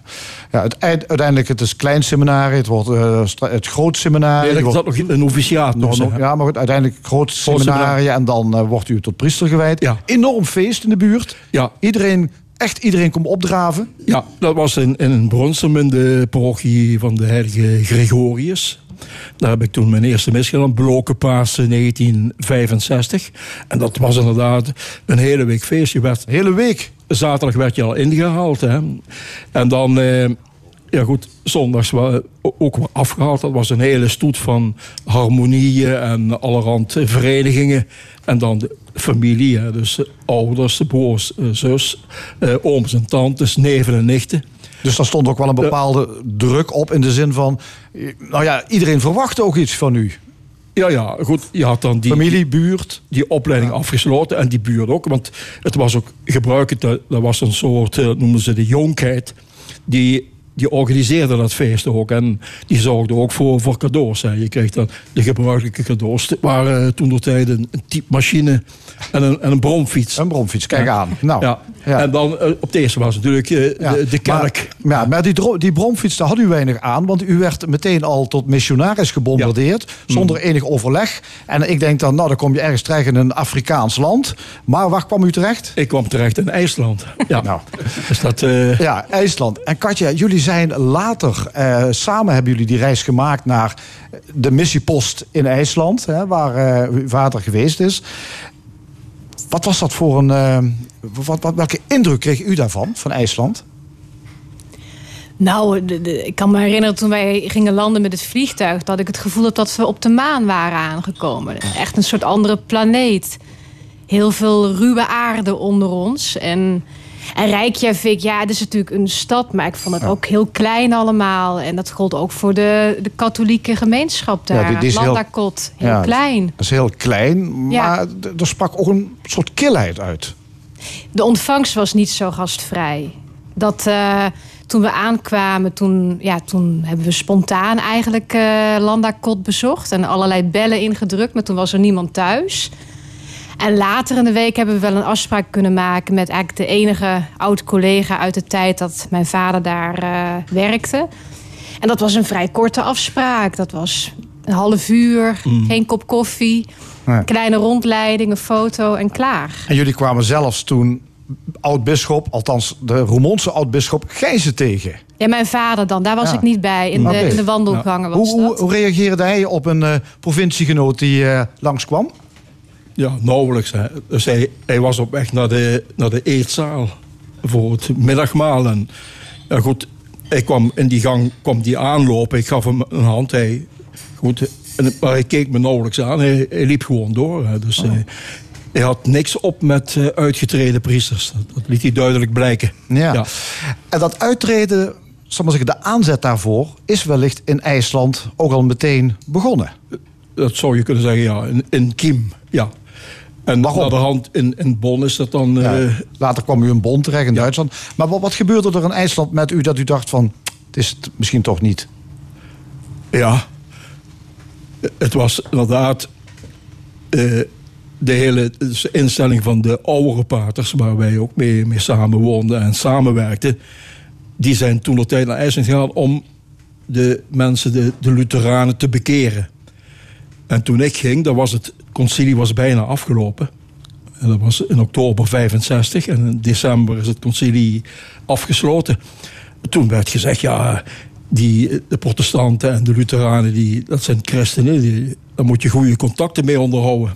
En, eh, maar niet, niet bekeren. Dat was dus een totaal andere visie als die die oudere paters hadden. Ja, dus er was eigenlijk helemaal geen werk En voor u. In feite was er, was er nog... En dan duizend katholieken.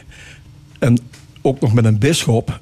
Ja, met duizend katholieken heb je hier nog niet eens een parochie. Hè. Dus Ja. eh, de, die verhoudingen lagen ook, ook helemaal ja, scheef eigenlijk. U, En- u, u was doodongelukkig daar volgens mij. ja, nee, zo erg ook maar niet. Hè. Nee, nee.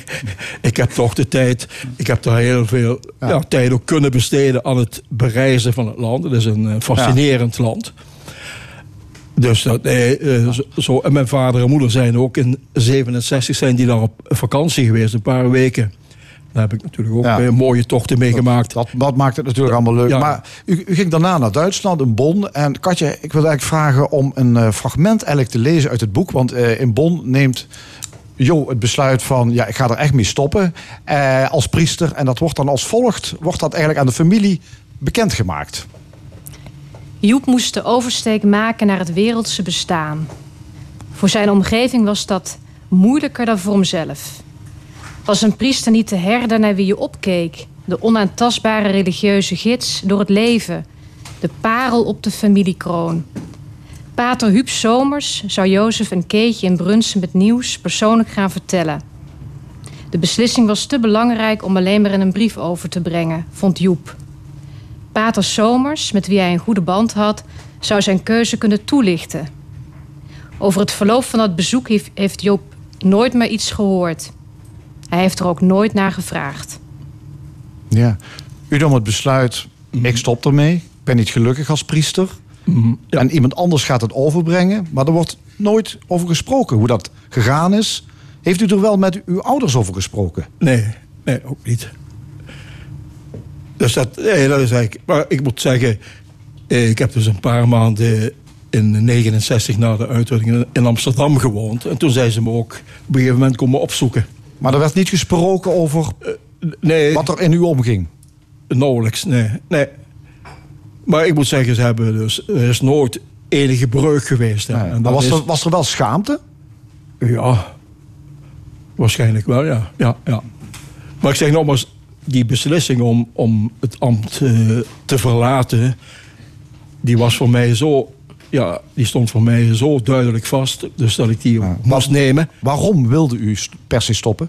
Ja, nee, ik zag ook veel eh, zaken die het concilie, dus hoopvolle zaken van verandering, eh, dus vanuit het concilie, het Tweede Vaticaans Concilie, die zijn daarna weer helemaal de kop ingedrukt. Hè. Het werd te conservatief. En eh, er kwam ook nog in 68 de encycliek van Paulus VI, de Humane Vitae, over, over huwelijk en huwelijksmoraal. Ja, die, die heb ik echt terdege gelezen en bestudeerd. Daar was ik het ook helemaal niet mee eens. Nee. En dat, dat was ook een, een, een van de punten om te zeggen, ja, ik, ik, ik stop ermee. Ja. Ja, Katja, dat is een geluk. Anders was u er niet geweest. Ja, absoluut. Ja. En ik had het twee keer niet kunnen zijn. Want mijn opa was natuurlijk ook eh, al bijna priester geworden. twee keer bijna misgegaan. Twee keer bijna misgegaan. Ja. Dus het is eh, ja, een godswonder dat ik hier nu zit. Ja. Ik vraag me af, jullie hebben heel veel gesprekken gehad, eh, waardoor dit boek tot stand is gekomen. Gingen die gesprekken ook over het geloof? Nou, eigenlijk, eigenlijk niet of nauwelijks vreemd genoeg. Het ging heel erg over de geschiedenis en het terughalen van al die oude verhalen en die oude katholieke tijd. Maar niet over, eh, of, of op mijn persoonlijke geloof of, of mijn vaders persoonlijke geloof. Ja, want in het boek schrijft u eh, dat u zelf niet gelovig bent. Nee. Ik heb het wel meegekregen. Ik ben ook opgegroeid met, met de kerk. Ik ging elke zondag naar de parochie in Vrangendaal met mijn ouders mee. Ik heb communie gedaan, missionair geweest, vormsel gedaan. Maar op een gegeven moment dacht ik van ja, ik, ik, ik geloof wel in eh, alle mooie verhalen rondom het christendom. Dus die morele kompas voelde ik wel goed aan. De naastenliefde en zo. Maar het verhaal van God in de hemel, dat, dat vond, was voor mij toch eh, net iets te ver gezocht. Ja. Dus thuis als missionaris is het ook niet gelukt, Jo. Nee, nee helaas. Ja. ja. Maar Dus, eh, de- als, als missionaris Nee, nee. ben ik eigenlijk eh, mislukt dan. Hè. Had, u- had, u, die- had u die behoefte wel om uw Nee, kinderen... nee, nee, nee, helemaal niet. Nee. Juist niet. Nee. Nee, Nee. nee. Eh, de katholieke kerk is de laatste jaren vooral negatief in het nieuws... door de, hele, door de vele misbruikszaken die in het licht zijn gekomen. Eh, blijkbaar is er ook het een en ander voorgevallen op die katholieke school in IJsland... waar u geweest bent. Maar dat kwam allemaal later eh, kwam dat naar voren. Ja. Verder lees ik in het boek niks over het seminarie... waarin dit soort zaken gespeeld zouden kunnen hebben. U, u heeft daar verder Nee. niks van gemerkt? Nee, nee. Dus in IJsland niet. eh, ook eh, een confrater van mij die samen met mij toen naar IJsland is eh, gereisd in eh, 1965. Die is iets langer nog in IJsland gebleven. Maar die paarden waar het over gaat, dus die- die, dat hele schoolgebeuren was zijn eigen domein. Daar hadden wij ook helemaal geen, Nee. geen maar, contacten. maar ook eh, klein seminarium Schimmer, dan later Nee. het groot seminarium. Nooit Nee, dit soort zaken gemerkt? Nee. Ja. Ehm, Katja, waarom moest dit boek er komen? Waarom wilde u dit schrijven? Nou, ik, eerst voor mezelf was ik gewoon heel erg benieuwd naar dat verborgen leven. Dus het was voor mij een manier om eh, die geschiedenis gewoon boven water te krijgen. En ook als journalist, omdat ik besefte, dit is een verhaal, dat gaat over mijn vader, maar het gaat over veel meer zonen en dochters die ooit naar kloosters gestuurd zijn en congregaties. En dus dit verhaal is groter. En als ik me verwonder over die tijd, waarom anderen dan niet? Ja, want het is ook een boek over een tijd die pas 50 jaar geleden, eh, 50, Ja. 60 jaar geleden is. Maar het is een hele andere tijd. Het is totaal verschillend. Totaal, ja, kan. precies. En daarvan dacht ik ook van, ik sta er een beetje tussen de generaties in. Voor mijn dochter van vijf is dit een compleet eh, ja, vreemde wereld. Voor mijn vader een hele vertrouwde wereld. En ik heb er nog iets van meegekregen. Dus Ja. ik, ik moet er iets mee doen. Ik moet dat proberen door te geven. Ja, dus, opmerkelijk vind ik in het boek ook dat er heel veel gebruiken uit de, de katholieke kerk en gewoonten, dat die allemaal uitgelegd worden. Bijvoorbeeld, wat is een misdienaar, wat is een hostie? Eh, dit moet allemaal al even omschreven worden. Dat is natuurlijk... Ja ik, vind, ja, ik heb dat wel geprobeerd. Niet, niet te overvloedig te doen natuurlijk. Maar wel zodanig dat ook een groter publiek het wel kan volgen. Ook mensen die nooit in de kerk zijn geweest. Ja. Ja. Jo, hoe kijkt u terug eh, naar ja, het verval van alles, eigenlijk van die hele katholieke kerk? Want het is eigenlijk na 50 jaar, het is gewoon verdwenen bijna uit het zichtbare leven. Mhm. Maar dat, dat had je eigenlijk al een beetje kunnen zien aankomen ook. Hè. De kerk, ja, die heeft vroeger... De, daar praat ik over de hiërarchische kerk. Hè. Dus ook eh, vanuit Rome, het Maar, Vaticaan. maar betreur- betreurt u het dat het weg is? Van de ene kant wel, maar van de andere kant... Eigenlijk is het jammer dat, dat de kerk daar zelf schuld aan is. Aan die teruggang. Want ze hebben, ja... Je kunt zeggen, eeuwenlang hebben ze het persoonlijk geweten van de mensen niet gerespecteerd. Hè? Een, een, dingen, een hele reeks van wetten en voorschriften. Eh, dus de had- mensen van alles opgedrongen. Ja. Had u het willen missen, de, de, de, de, de tijd als priester? Nee, dat nee, zeker niet. Het is toch een. Ja, je hebt er toch een, een soort verrijking door gekregen. Ook voor mijn persoonlijk. Ik ben dus ook eh, gelovig gebleven, katholiek. Niet rooms-katholiek, maar katholiek. En eh, ik heb een persoonlijke band met God. Maar ik heb het, het Vaticaan of het bisdom heb ik er niet voor nodig. Nee. Dank jullie wel. Jo en Katja Kreukels. Eh, De titel van het boek is Mijn vader was priester. En vanmiddag is de boekpresentatie in Boekhandel Dominicanen om 4 uur. En dinsdag doen jullie het nog eens een keer over bij Boekhandel Krings in Sittard. Dank jullie wel voor jullie komst. Ook bedankt. Dank u. En zo meteen met de stemming de column van Rezi Koumans en het discussiepanel bij eerst Lotte Walda. Vorig jaar heeft ze haar eerste mini-album uitgebracht, Sunflower. Eh, ze speelde in Paradiso en op Pinkpop en trad zelfs op in China. Lotte, hoe kwam je daar terecht? Ehm, nou, eigenlijk, het is best wel grappig, want ehm, het is via de gemeente Valkenburg gegaan. En de dochter van iemand die dat regelde, die eh, zei van... eh, oh, je moet eigenlijk Lotte Walda vragen om mee naar China te gaan. Want normaal hebben ze alleen maar klassieke muzikanten die ze meevragen. Dus dat was eigenlijk eh, ja, best wel... Jij woont in Valkenburg en Valkenburg heeft toevallig een vriendschapsband met Jiang. Ja, precies. Ja, ik woon helaas niet meer in Valkenburg. Ik, moest, ik woonde in Kasteel Oost. Het was anti-kraak en moest ik helaas uit. Dus is het een goed, goed publiek? Chinezen. Ja, ze waren echt heel enthousiast. Ze wilden allemaal meteen op de foto en zo. Dus, ja. Nu ben je pas geleden naar een ander continent geweest, Amerika, eh, meer speciaal naar Nashville. Je bent op bezoek geweest bij Melanie, een van jouw absolute helden. Wat ging je daar doen?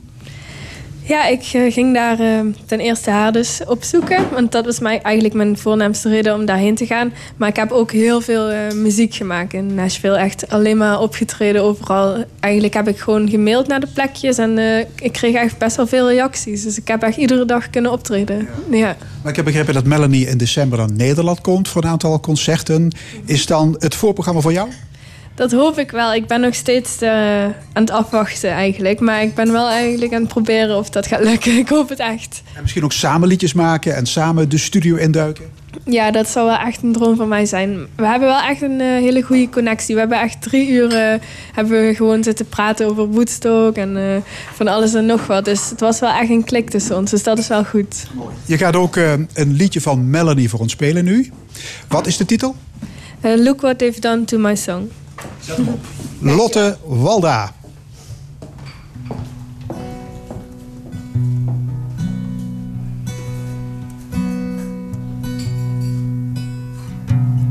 Look what they've done to my song, Mum. Look what they've done to my song.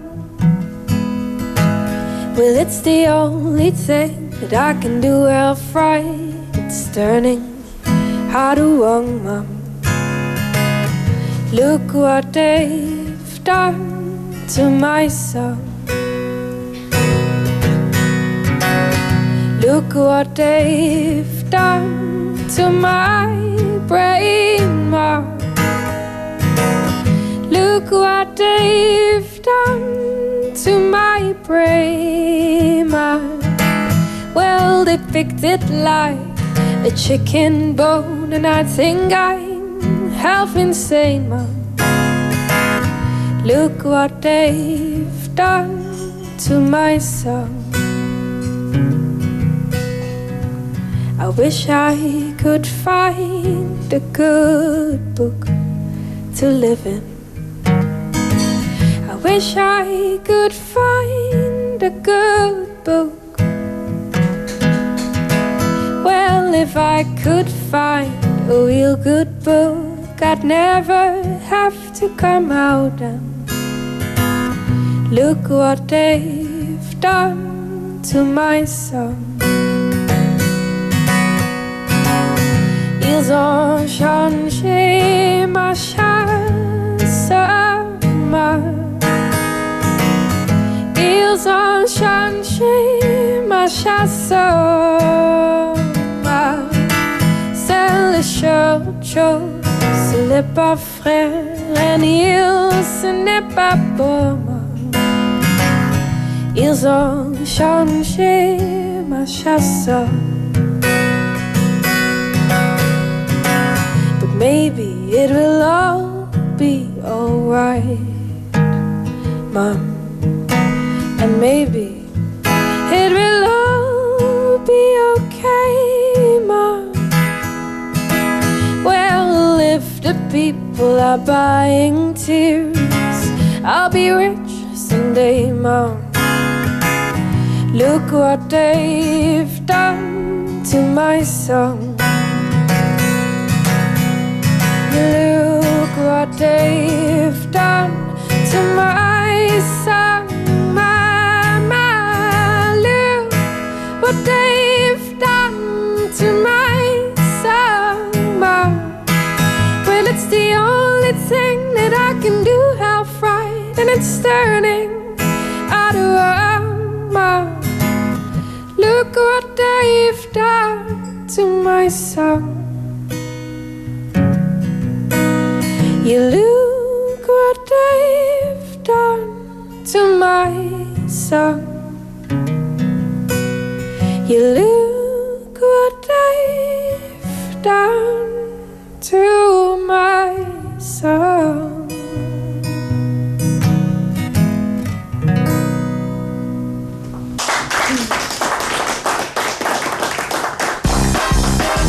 De column.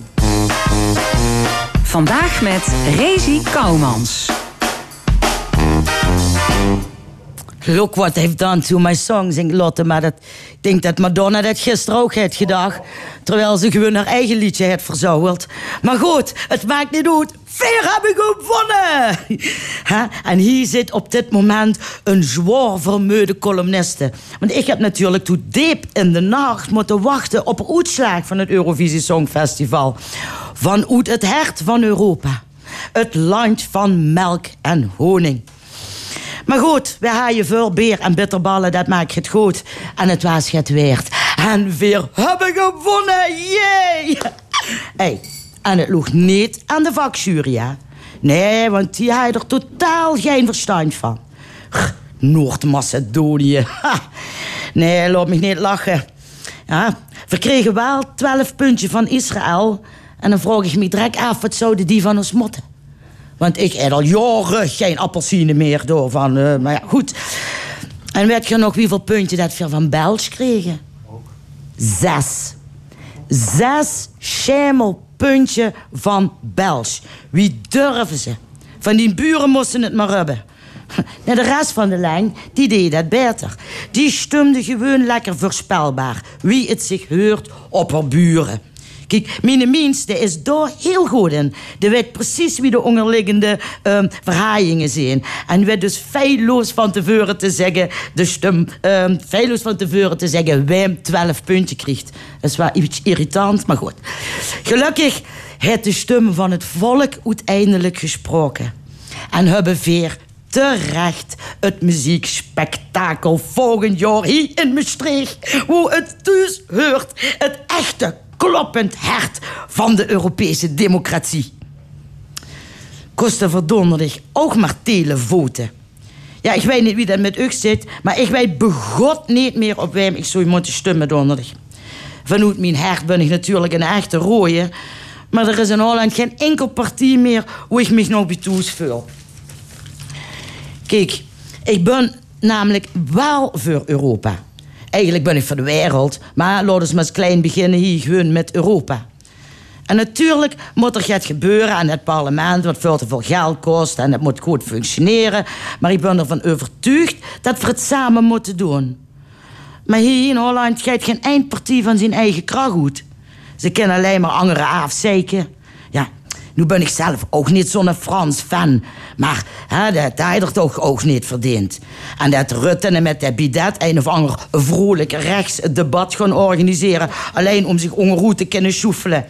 Nee, dan zeg ik televoting. Dat is een prima idee. Het zijn toch Europese verkiezingen? Nou, laat het volk spreken. Dan krijgt ze tenminste een terechte winnaar. Kijk, dan stem ik lekker op een, eh, een, een lekkere pruis of zo van de Groene. Oh nee, nee, wacht, nee, want we kregen maar zeven punten van die lapschwens. Nee, nee, nee, daar stem ik niet op. Ehm, Australië. Och nee, die doen donderdag jaar niet met. Engeland. Brexit.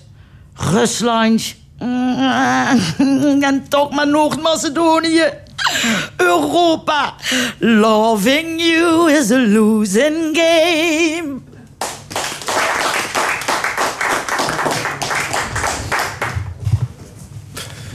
Het opiniepanel van deze week is eh, aangeschoven. En hier aan tafel zitten Monique Quint, oud-Kamerlid voor de Partij van de Arbeid. Jan de Wit zat in de Tweede Kamer voor de SP. En Karel Leunissen voor het CDA in de Eerste Kamer. Ja. Volgens mij gaan we het hebben over... eh, Yes, Ja, het echt? Eurovisie Songfestival. Ehm, ja, Maastricht wil dit mega-evenement graag organiseren in 2020. Het draaiboek ligt al klaar, wordt gezegd. Rezi had het net over Maastricht als kloppend hart van, van de Europese democratie. Wat vinden jullie, Jan de Wit? Eh, Naar ik had Maastricht? gisteravond meteen eh, Emiel Roemer eh, geappt. Dat Heerlen zich eh, kandidaat zou moeten stellen voor eh, deze, deze geweldige bijeenkomst. Dus, Jan, je maakt een grapje. Je maakt een er- grapje. in het, het Glaspaleis of zo. eh, Ja, en een tent ervoor. Ja, ja. En dan gewoon bieren bij en zo. Dat... Bier en nee, ik, zie- ik bitterballen. zie het wel zitten. Alleen ja, als Heerlen het niet wordt, dan ligt Maastricht voor de hand. Maar ik ga toch voor Heerlen nog steeds. en welke Nou, ik ben helemaal... Ja, enfin, eh, Monique Quint? Ik, ik vind de trouw aan Heerlen vind ik roerend. Ehm, maar ik denk dat het centrum van Heerlen volgend jaar nog steeds in de bouwfase zit. Dus ik zou zeggen, over een paar jaar dan moeten we dus eerst nog een keer winnen. Duurt 44 Maar- jaar, hè? Maar ik denk dat, eh, ja, dat het in Maastricht een, eh, een plek zou kunnen krijgen. En dat je daarmee een soort revival kan krijgen van het enthousiasme... wat we ooit ten tijde van de culturele hoofdstad hadden. En wat een beetje is weggezakt. Misschien dat het dan een beetje opnieuw boven kan komen. Karel Leunissen? Nou, ik ben zo chauvinistisch dat ik natuurlijk absoluut voor de streek ben. En een betere plaats in Nederland is er ook niet om dit te organiseren natuurlijk. En om het ook eh, ja, een beetje draagvlak te laten hebben binnen het Europees en het wereldgebeuren. Wat zo'n songfestival uitstraalt natuurlijk. Ik ben voor Maastricht. We gaan naar een heel ander onderwerp. Het provinciebestuur wil alweer af van de geitenstop. Uh, dat is opmerkelijk, aangezien provinciale staten een paar maanden geleden een motie hebben aangenomen die uitbreiding van de geitensector blokkeert. Dit vanwege de negatieve effecten op de volksgezondheid. Want woon je in de buurt van een geitenhouderij, dan heb je meer kans op een longontsteking. Hoe kijken jullie naar dit voorstel van CDA-gedeputeerde Makkus?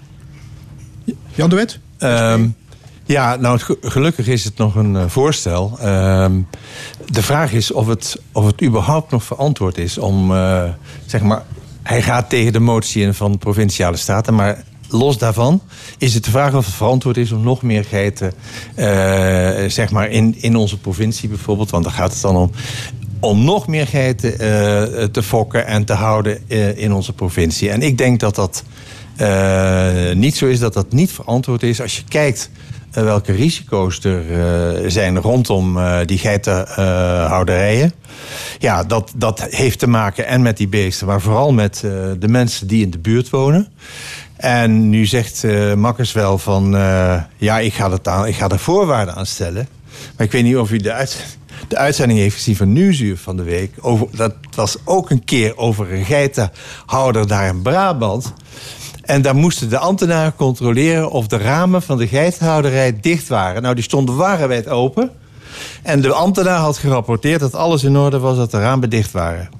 En als je dus dit soort, dit soort fratsen uh, krijgt, met voorwaarden die gecontroleerd moeten worden, vraag ik mij af wanneer moeten ze dat doen en wie moet dat doen? Want dat is het grootste probleem op dit moment. Ja, Karel Leunissen, partijgenoot van gedeputeerde Makkers. Ja, ik, ik, vind, ik vond het wel verbazingwekkend dat dat uh, zo kort na een uh, aanname van de motie tegen opnieuw op het programma gezet werd van de Staten. Dan moet hij toch wel, uh, Makkers bedoel ik dan, ons stellen sterke argumenten hebben, nieuwe argumenten, waarom dat nu veiliger zou zijn om het aantal geiten uit te breiden. Ten opzichte van de argumenten die gedeeld zijn bij de vorige uh, discussie binnen de Staten. Ik denk niet dat die er zijn. Uh, ik heb die ook niet nergens gelezen.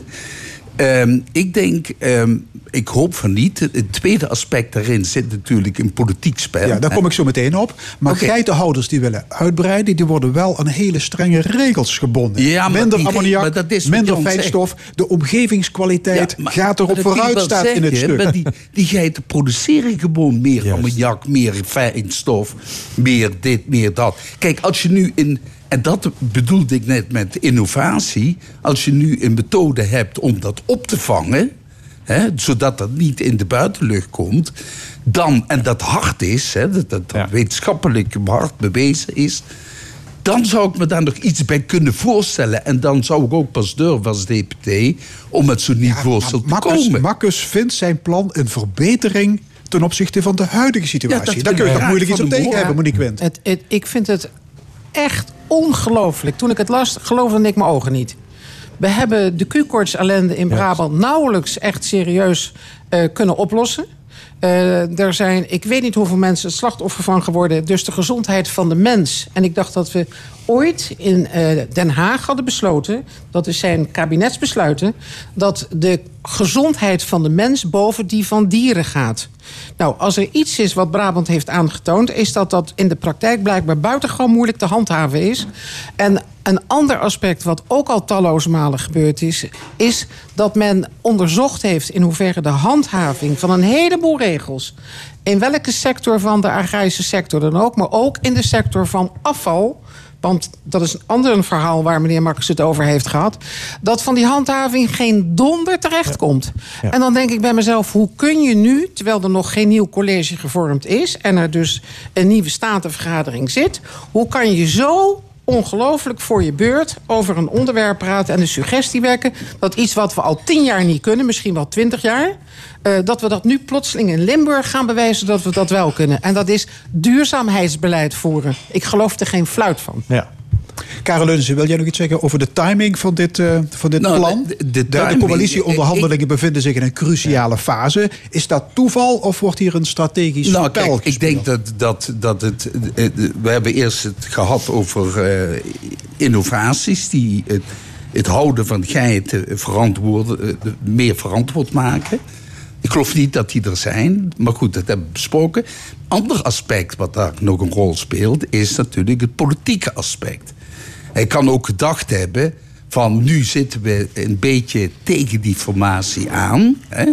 Het is toch niet één geheel? Hè? De stellingen zijn nog niet betrokken.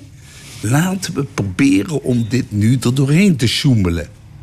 Ja. Dan heb ik daar Ja. een groot En, en, probleem. en Ja. dat, dat vind ik dus, ehm, als ik de analyse goed maak, dan is dit in de richting van GroenLinks toch een signaal zo van: als jullie mee willen doen in een komend college, dan gaan jullie door de pomp. En als jullie niet door de pomp willen gaan, want die moeten door de pomp, want als je naar de, eh, de principes kijkt van GroenLinks, ook in Limburg, dan kan het dus gewoon niet wat Makkers voorstelt. Dan komen we dus terecht bij een Forum of bij de PVV. En dat klinkt in mijn ogen dan ook zo vreemd. Want dan denk ik, het CDA heeft gezworen... never, nooit meer met de PVV. Nou, daar kan ik me iets bij voorstellen. Vorm voor Democratie oogt op dit moment nog niet als een partij... die samenhang vertoont, waarin mensen van elkaar weten wat ze vinden. Als de lijsttrekker van Forum in Limburg doodleuk zegt... de opvattingen van meneer Baudet zijn de opvattingen van meneer Baudet... maar niet van mij, dan denk ik, hoe? Oké... Dus we hebben nu een landelijke partij met een leider... waarvan een provinciale leider zegt... maar wat, wat die zegt, dat, daar geloof ik helemaal niet in. Dus met andere woorden, Koopmans, je kan mij rustig in je college opnemen... want ik sta daar helemaal niet achter. Jan de Wet? Ja, het, het, risico, het risico is inderdaad wat, eh, eh, wat jullie schetsen. Dat het eigenlijk bedoeld is als een soort druk ook op de, op de onderhandelingen op dit moment. Van denk eraan, dit komt eraan. En willen jullie meedoen, dan zul je eh, voor mijn plannetje moeten stemmen. Dus ik hoop dat eh, provinciale staten de rug recht houdt. En vasthoudt aan die motie. Want ik vind dat er wel heel gemakkelijk, wat- Monique ook schetste, drama rond die Q-koorts. En waarin heel lang is geaarzeld om op te treden. Juist vanwege het belang van de geitenhouders. Ja, dat je, dat, je, dat je nu weet wat het risico is. En je maakt die risico's alleen maar groter. Alle mensen die daar wonen in de omgeving, tenminste zoals ik dat hoor. Eh, die, dat systeem van die luchtwassers, hè, in die, in die, dat, dat ze dus met, met, met eh, water op de stank, bij wijze van spreken, op het stof. Ja, dat is maar heel gebrekkig. En nog meer geiten betekent nog meer Maar dat is al lang die, die methode. En, en ik, ik hoor niks van innovaties ja, terecht. Die dat daadwerkelijk Ja. verbeteren. Hè? Ja. En dat is de key issue natuurlijk. Oké, maandag over een week wordt de geitenstop behandeld door de nieuwe provinciale staten. Ja, eh, we hebben nog meer agrarisch nieuws. Ehm, in Bokstel werd afgelopen week een varkenshouderij, varkenshouderij was dit, eh, bezet door actievoerders die stallen waren binnengedrongen. Volgens de activisten zullen er meer van dit soort acties volgen tegen de in hun ogen dieronvriendelijke varkenshouders. Ehm, wat vinden jullie eigenlijk van die bezetting? Nou, laat ik dit zeggen: dat intensieve veehouderij een gevolg is van de internationale economie. die we met name in het westerse deel van de wereld eh, de afgelopen decennia eh, hebben gerealiseerd. Eh, consumeren van voedsel is langzamerhand een eh, fenomeen geworden. waarbij weggooien van voedsel ehm, erbij hoort, omdat we een ongelooflijke overproductie hebben. Dus wat, wat ik daarmee wil zeggen is. ons systeem is per definitie perfide. Het deugt gewoon niet. En als dan de, ehm, de mensen die al dat vlees produceren. en dat zijn dus onder andere de varkenshouders.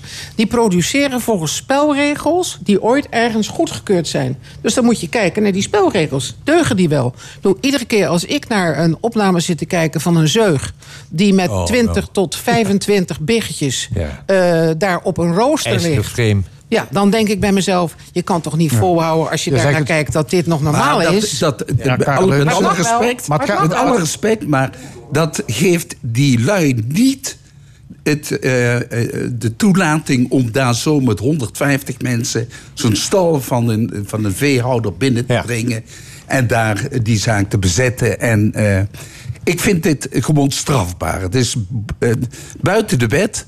En ik vind dat die flink en stevig aangepakt moet worden. Dat daar flinke staf op volgen in de augustusafspraak. Het is Jan de Wit, op zichzelf. Dit hoort niet. Kijk, er, er, er wordt. ehm, dat is- dat vooral een aspect wat, wat, eh, wat heel erg benadrukt wordt in de media. Van, eh, het is schandalig en er moet hard opgetreden worden, er moet hard bestraft worden. Het is, het is eigenlijk al, al sinds eeuw en, of, of sinds jaar en dag, bij wijze van spreken, is het strafbaar wat ze gedaan hebben is nu al strafbaar. Namelijk huisvredebreuk of lokaal vredebreuk. Is gewoon, Ja, is- is, is gewoon strafbaar. Dus het vreemde is dat de politie hier eh, heel lang op zich Nou, heeft laten wachten. Dat is precies. ook nog een aspect. Maar eh, kijk, aan de andere kant, ehm, eh, nogmaals, het is strafbaar en je moet daar natuurlijk niet bij- zo- zo- bij zo'n boer binnenvallen. Maar het punt is wel, ze hebben wel een punt aan de orde gesteld. En dat is toch eh, het dierenleed waar het, eh, eh, waar- Nou, dat waar weet ik niet. En- Het is dus- al lang bekend dat Nee, dat maar ze dierenleed hebben- bestaat. Nee, maar Daar ze hebben dat gebruikt de om dieren en ik dat niet aspect aan de orde te stellen. Ja. En dat is nou- gelukt. Nou zeggen deze actievoerders, ze, ze hadden t-shirts op aan. die manier. Ja, ik zag t-shirts waarop stond een tekst van Martin Luther King. We hebben, ik, ik vertaal het dan even, we hebben de morele verantwoordelijkheid om onrechtvaardige wetten niet te gehoorzamen. Ja, dit is een leuke revolu- eh, revolutionaire stellingname. En ik denk dat eh, de huidige constitutionele democratie er nooit zou zijn geweest... wanneer die niet van tijd tot tijd, in bepaalde periodes van onze geschiedenis... Ja. mensen scheid hadden gehad aan de op dat moment geldende regelgeving. Het spijt me ook eh, voor mijn buurman, maar ik kan het niet anders als op die manier vertellen. Dus als je nu daadwerkelijk eens een keer een diervriendelijker, een, een beter, een beschavender beleid zou willen afdwingen bij overheden, niet alleen in Nederland, want het is niet alleen in Nederland, maar bij meerdere overheden, dan kan ik mij voorstellen dat als je naar sommige situaties kijkt in de wereld waarin dieren gefokt worden, dat je op een bepaald moment denkt: het schiet voor geen donder op en nu gaat de beuk erin. Nou, sterker nog. Ja, ik nou, neem maar- het neem is maar- niet eens diervriendelijk, want die mensen, dat waren eh, mensen uit, uit zoveel verschillende landen, die ook ziektekiemen meebrengen en die gaan daar zo'n stal binnen. Maar ze hadden die net- kunnen daar nog veel erger aan. veroorzaken, zodat er ziektes ontstaan, zodanig dat al die beesten moeten worden afgemaakt. ik, heb, Nee, maar dat ik, is heb, niet- daar- ik ik, heb, gewoon- ik heb daarna weer gelezen dat dat zwaar overtrokken Ja, was. zo. En Nou, dat ja. zelfs, zelfs de varkenshouders zelf aangaven dat er helemaal niets aan de hand was. En dat de beesten nog steeds gezond daaraan toe waren. ja, nu nog. Nee, maar kijk, Maar, het- maar moet je af en toe misschien inderdaad niet eens een wet overtreden Het als je punt, echt vindt dat daar heeft Monique volkomen gelijk in. De wetten in Nederland zijn alleen maar veranderd... doordat mensen de onrecht hebben aangetoond... dat door die wet beschermd eh, toch wordt. En dat is, dat is het punt natuurlijk... eh, waarmee ik niet wil zeggen dat eh, je zomaar binnen moet kunnen vallen... bij Jan en Alleman. Het punt is alleen dat hier... eh, zeg maar, zoals ik het begrijp, eh, hè, toen ik in de Kamer zat, is, hebben wij ook vaker ge- gedebatteerd over in het kader van het terrorisme over dierenactivisten. En daar in Engeland bijvoorbeeld, daar is het wel even nog wat anders. Eh, daar, daar wordt echt geweld eh, gebruikt door dieren, wat ik natuurlijk niet goedkeur. Eh, dus die discussie is al heel lang. Maar wat er gebeurt op dit moment is dat megastallen megastallen worden toegestaan, ook hier in Limburg. En het punt is gewoon dat eigenlijk je kunt zien dat eh, als je aandacht vraagt voor het probleem van de stankoverlast, het mestprobleem, de ziektes, de risico's, dat de boeren altijd beschermd worden. Ja. Zou de publieke En opinie... dat, is, dat, Ja. en dat is volgens mij het punt dat die discussie gewoon eh, in negatieve zin wordt afgedaan. Megastallen erbij. En dat dus het maakt probleem maakt het nog erger. Maar zou de publieke opinie over de bio-industrie kunnen omslaan als het activisten lukt om steeds vaker bijvoorbeeld beelden naar buiten te brengen van wat er aan de hand is? Ja, maar dat gebeurt toch al dat dat- jaren? maar dat gebeurt al jaren. is toch helemaal niks nieuws aan, aan, aan de horizon. Die fotootjes die ze gemaakt hebben, dat, zijn, dat waren duizenden varkens die in goede doen waren. En een paar ja, misvormde va- varkens die geboren worden, Maar, zoals maar, daarom begon ik bij dit thema. Is dat waar- natuurlijk waarom zo? ik ermee begon? Ik begon met, bij dit thema dat de oorzaak ergens anders ligt. En dat is het consumptiegedrag van ongelooflijk veel mensen... waardoor dit soort gedrag in de hand wordt gewerkt. Dus ik denk dat een heleboel activisten die de nadruk leggen nu al... op ons eetpatroon is verkeerd. Eh, we eten veel te veel en we eten veel te veel verkeerde dingen. Dat als daar de accenten worden gelegd, dan is een heleboel geweld ten opzichte van de producenten. die gewoon binnen het kader van de regelgeving vaak opereren. En de overheid die moet handhaven, doet het niet en vindt alles goed en vult rapporten in die niet kloppen. Dan denk ik dat je verder komt dan met Ik denk- geweld. maar ik denk- we hebben het nu niet heeft. over die megastallen. We hebben het over de acties van eh, die dierenactivisten die daar zomaar binnendringen. ongevraagd. Maar, maar, Ja, wederwettelijk. dat is een reactie op een van het, fenomeen. De bezetting van het Maagdenhuis. Zie je dat ook als een vorm van lokaal vredebreuk? Ja, die hebben ze er ook uitgegooid. En de- Maar dat, gaat vind nog de wel. geschiedenis in als heel iets anders. Iets veel fundamentelers. Ja, maar Niemand heeft het toch over... Ik Maar ja, dat is maar dat, vredebreuk. dat- het gaat toch over een hele... Dat is toch niet met elkaar vergelijkbaar? En waarom niet? Ik bedoel, eh, de, de, de wederwettelijkheid eh, om daarbij een eenling... Dat, zo'n universiteit is een organisatie. Er is die debatten zijn daar geweest met het college van bestuur... over hoe zo'n universiteit zou moeten functioneren en dergelijke meer. Nou, dat is niet tot een, tot een oplossing gekomen. En toen heeft men dat Maagdenhuis bezet. Maar dit is een politieke kwestie die eh, voedseltechnisch interessant is, die politiek interessant is. De, eh, die moeten ook hun besluiten erover nemen. Maar die boer die verdient daar gewoon zijn geld. En dat dringen ze gewoon met 200 mensen bijna binnen. Dat, dat kan toch niet? Nou ja, en er het is- slappe optreden van de politie... dat wijkt helder. alleen maar is niks laatste korte reactie. Jan Jan de de Wit, Wit, SP. Er is, er is niks ergs gebeurd. Laten we het daarover eens Nee, zijn. Er is niemand dood gegaan en er is, er, is geen, er is geen klap gevallen... behalve dat de boeren de auto's in de sloot gegooid hebben van de actievoerders. Dus, eh, maar goed, even dat, dat terzijde. Er is niks ergs gebeurd. De bezetting heeft de aandacht eh, ge- eh, nog een keer gevestigd op het grote probleem. Dat er is, namelijk over het voedsel, maar ook over het dierenleed. En daar gaat het eh, met name ook om. De risico's voor die beesten, maar ook voor de mensen. Nou, en Ik als dat dat dus het- leidt tot minder voedsel, eh, zeg maar tot minder vlees eten... eh, ik denk dat dat werkt. Ik denk dat het bij de gemeente het, de, het tegengestelde effect heeft opkomen. Geloof ik niet. Nee. Het ministerie van Buitenlandse Zaken komt met een aangescherpt reisadvies over Turkije. Reizigers die zich kritisch over het Erdogan-regime hebben uitgelaten, die moeten oppassen. Ze kunnen op Turks grondgebied worden opgepakt. Wat vinden jullie van deze waarschuwing? Ik vind hem lichtelijk paternalistisch. Kijk, Ehm, kijk uit wat je zegt, Ja, ik weet het. want anders kom je niet meer in Turkije. Nee, nee, maar is goed.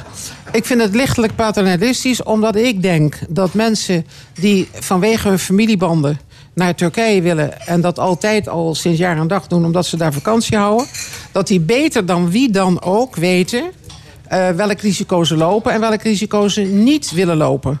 En als het om Nederlanders gaat die geen. Eh, Ja, ik heb begrepen dat pas geleden Nederlanders in Turkije zijn gearresteerd. ja, dat weet ik en wel. dat dat de reden is dat voor weet dit ik wel, maar het is een... een eh, in de media is het vooral opgepakt door een heleboel mensen die Turkse wortels hebben. En die in de vakantie op vakantie gaan Ja. naar hun vroegere vaderland. En ik denk bij mezelf dat dat een beetje paternalistisch is, want die weten dat wel. En naar Nederlanders die eh, daar naartoe gaan en risico lopen, daar geldt hetzelfde voor als voor het hele Midden-Oosten op dit moment. Het is geen veilig gebied, klaar. Nee, maar wat hier aan de orde is natuurlijk, dit is Erdogan. Eh, Erdogan die eh, in, in, in Turkije zelf eh, tamelijk, eh, ehm, ehm, laten we zeggen, de grote baas is. Laten we hem even netjes uitdrukken nog. Die, die, die gewoon alles aanscherpt wat er, eh, wat er mogelijk is. En eh, kijk maar hoeveel, na die poging tot een staatsgreep... hoeveel rechters, advocaten, politici, journalisten vastzitten... Eh, gewoon omdat ze dingen gezegd hebben of vermoedelijk dingen denken of zeggen eh, die niet eh, zeg maar in de zin zijn van zoals Erdogan dat ze graag zou willen. De man is gewoon een hele grote, ja, je zou haast zeggen dictator. En het punt is gewoon dat hij zijn macht zo ver uitstrekt dat hij weet wat hier in Nederland door mensen gezegd wordt. En die gaat daar de mensen dus, als ze naar Turkije komen, even inrekenen. Nou, eh, naar mijn idee eh, gaat dat veel te ver. Ik denk dat jij het bezoek aan Istanbul nu wel kunt vergeten. Ja, dat is absoluut zo. Ja. Karel En- en Leunis, ik denk, CDA? eh, het is ik zo. vind, ben het toch niet helemaal met Monique eens dat je dat makkelijk kunt inschatten. Want ze vogelen alles uit. Hè. Ze proberen ook wat, hetgeen wat je op social media ooit gezet hebt. Of zoals ik, ik had contacten met Turkse hoogleraren in mijn vakgebied. Ja, daar heb je natuurlijk discussies mee gehad. Ik heb daar de laatste anderhalf jaar niks meer van gehoord van die mensen. Ja, maar- Weet ik veel wat daarmee gebeurd is. Ja, ja. Ik ga daar naartoe. Mijn telefoon wordt opgepakt en wordt nageplozen. Nou, je, je, je bent totaal onzeker hoe je je kunt beschermen voor een, een foute afloop als je daar op het Turkse vliegveld in Ja. Ankara staat. Ja, weet je, weet je dat, dat is waar. Alleen vraag ik mij voortdurend af... of mensen, zeker van het kaliber van jouw collega's, dan niks lezen. Die weten dat toch? Die weten toch dat ze het risico lopen dat ook alles wat ze op sociale media zetten, dat dat gecontroleerd wordt. Dus dat, is een probleem. maar ook van Ja, maar mij. moet je nee, nee, het maar dan dat weet ik doen? wel. Dat weet ik wel. Maar waar het mij om gaat is, kijk, op dit moment heb je te maken met dictator Erdogan. Laten we hem gewoon noemen zoals hij is. Het is gewoon een dictator. Maar als ik naar de rest van het Midden-Oosten kijk, dan vraag ik mij dus af, en dat is wat ik net wilde zeggen. Op dit moment is de ontwikkeling in een heleboel landen, of het nou Syrië is, Irak is, of je praat over Noord-Afrika. In al deze landen staat op dit moment een ongelofelijke spanning. En degene die vaak een heleboel vervelende rollen daarbij gespeeld hebben, dat zijn onze landen. Dus ook Nederland, die deelgenomen heeft aan NAVO-operaties, die deelgenomen heeft aan militaire interventies. Dus het is allemaal niet zo simpel. Maar terecht dat de, regering gewaarschuwd heeft eh, Ja, om daar naartoe te gaan. Dat, dat is denk ik eh, terecht. Maar de vraag is gewoon of je überhaupt nog naar Turkije eh, zou moeten gaan... als je het risico loopt daar ingerekend te worden. En wat ook gesuggereerd wordt, dat er afluisterapparatuur in jouw telefoon... Ja, Oké, hartelijk dank. Discussiepanel, tot zover. Monique Wendt, Karel Leunissen, Jan de Wit. Tot de volgende keer. En dit was de stemming vandaag gemaakt door Perry Eurlings, Erwin Jacob, Fons Geraas, Angel Zwas en Frank Ruber. Graag tot volgende week. Dan wederom hier vanuit Café Forum in Maastricht. Dit programma wordt herhaald maandagavond om 8 uur en is ook terug te luisteren op onze site l1.nl en via podcast. Ik wens u nog een hele mooie zondag.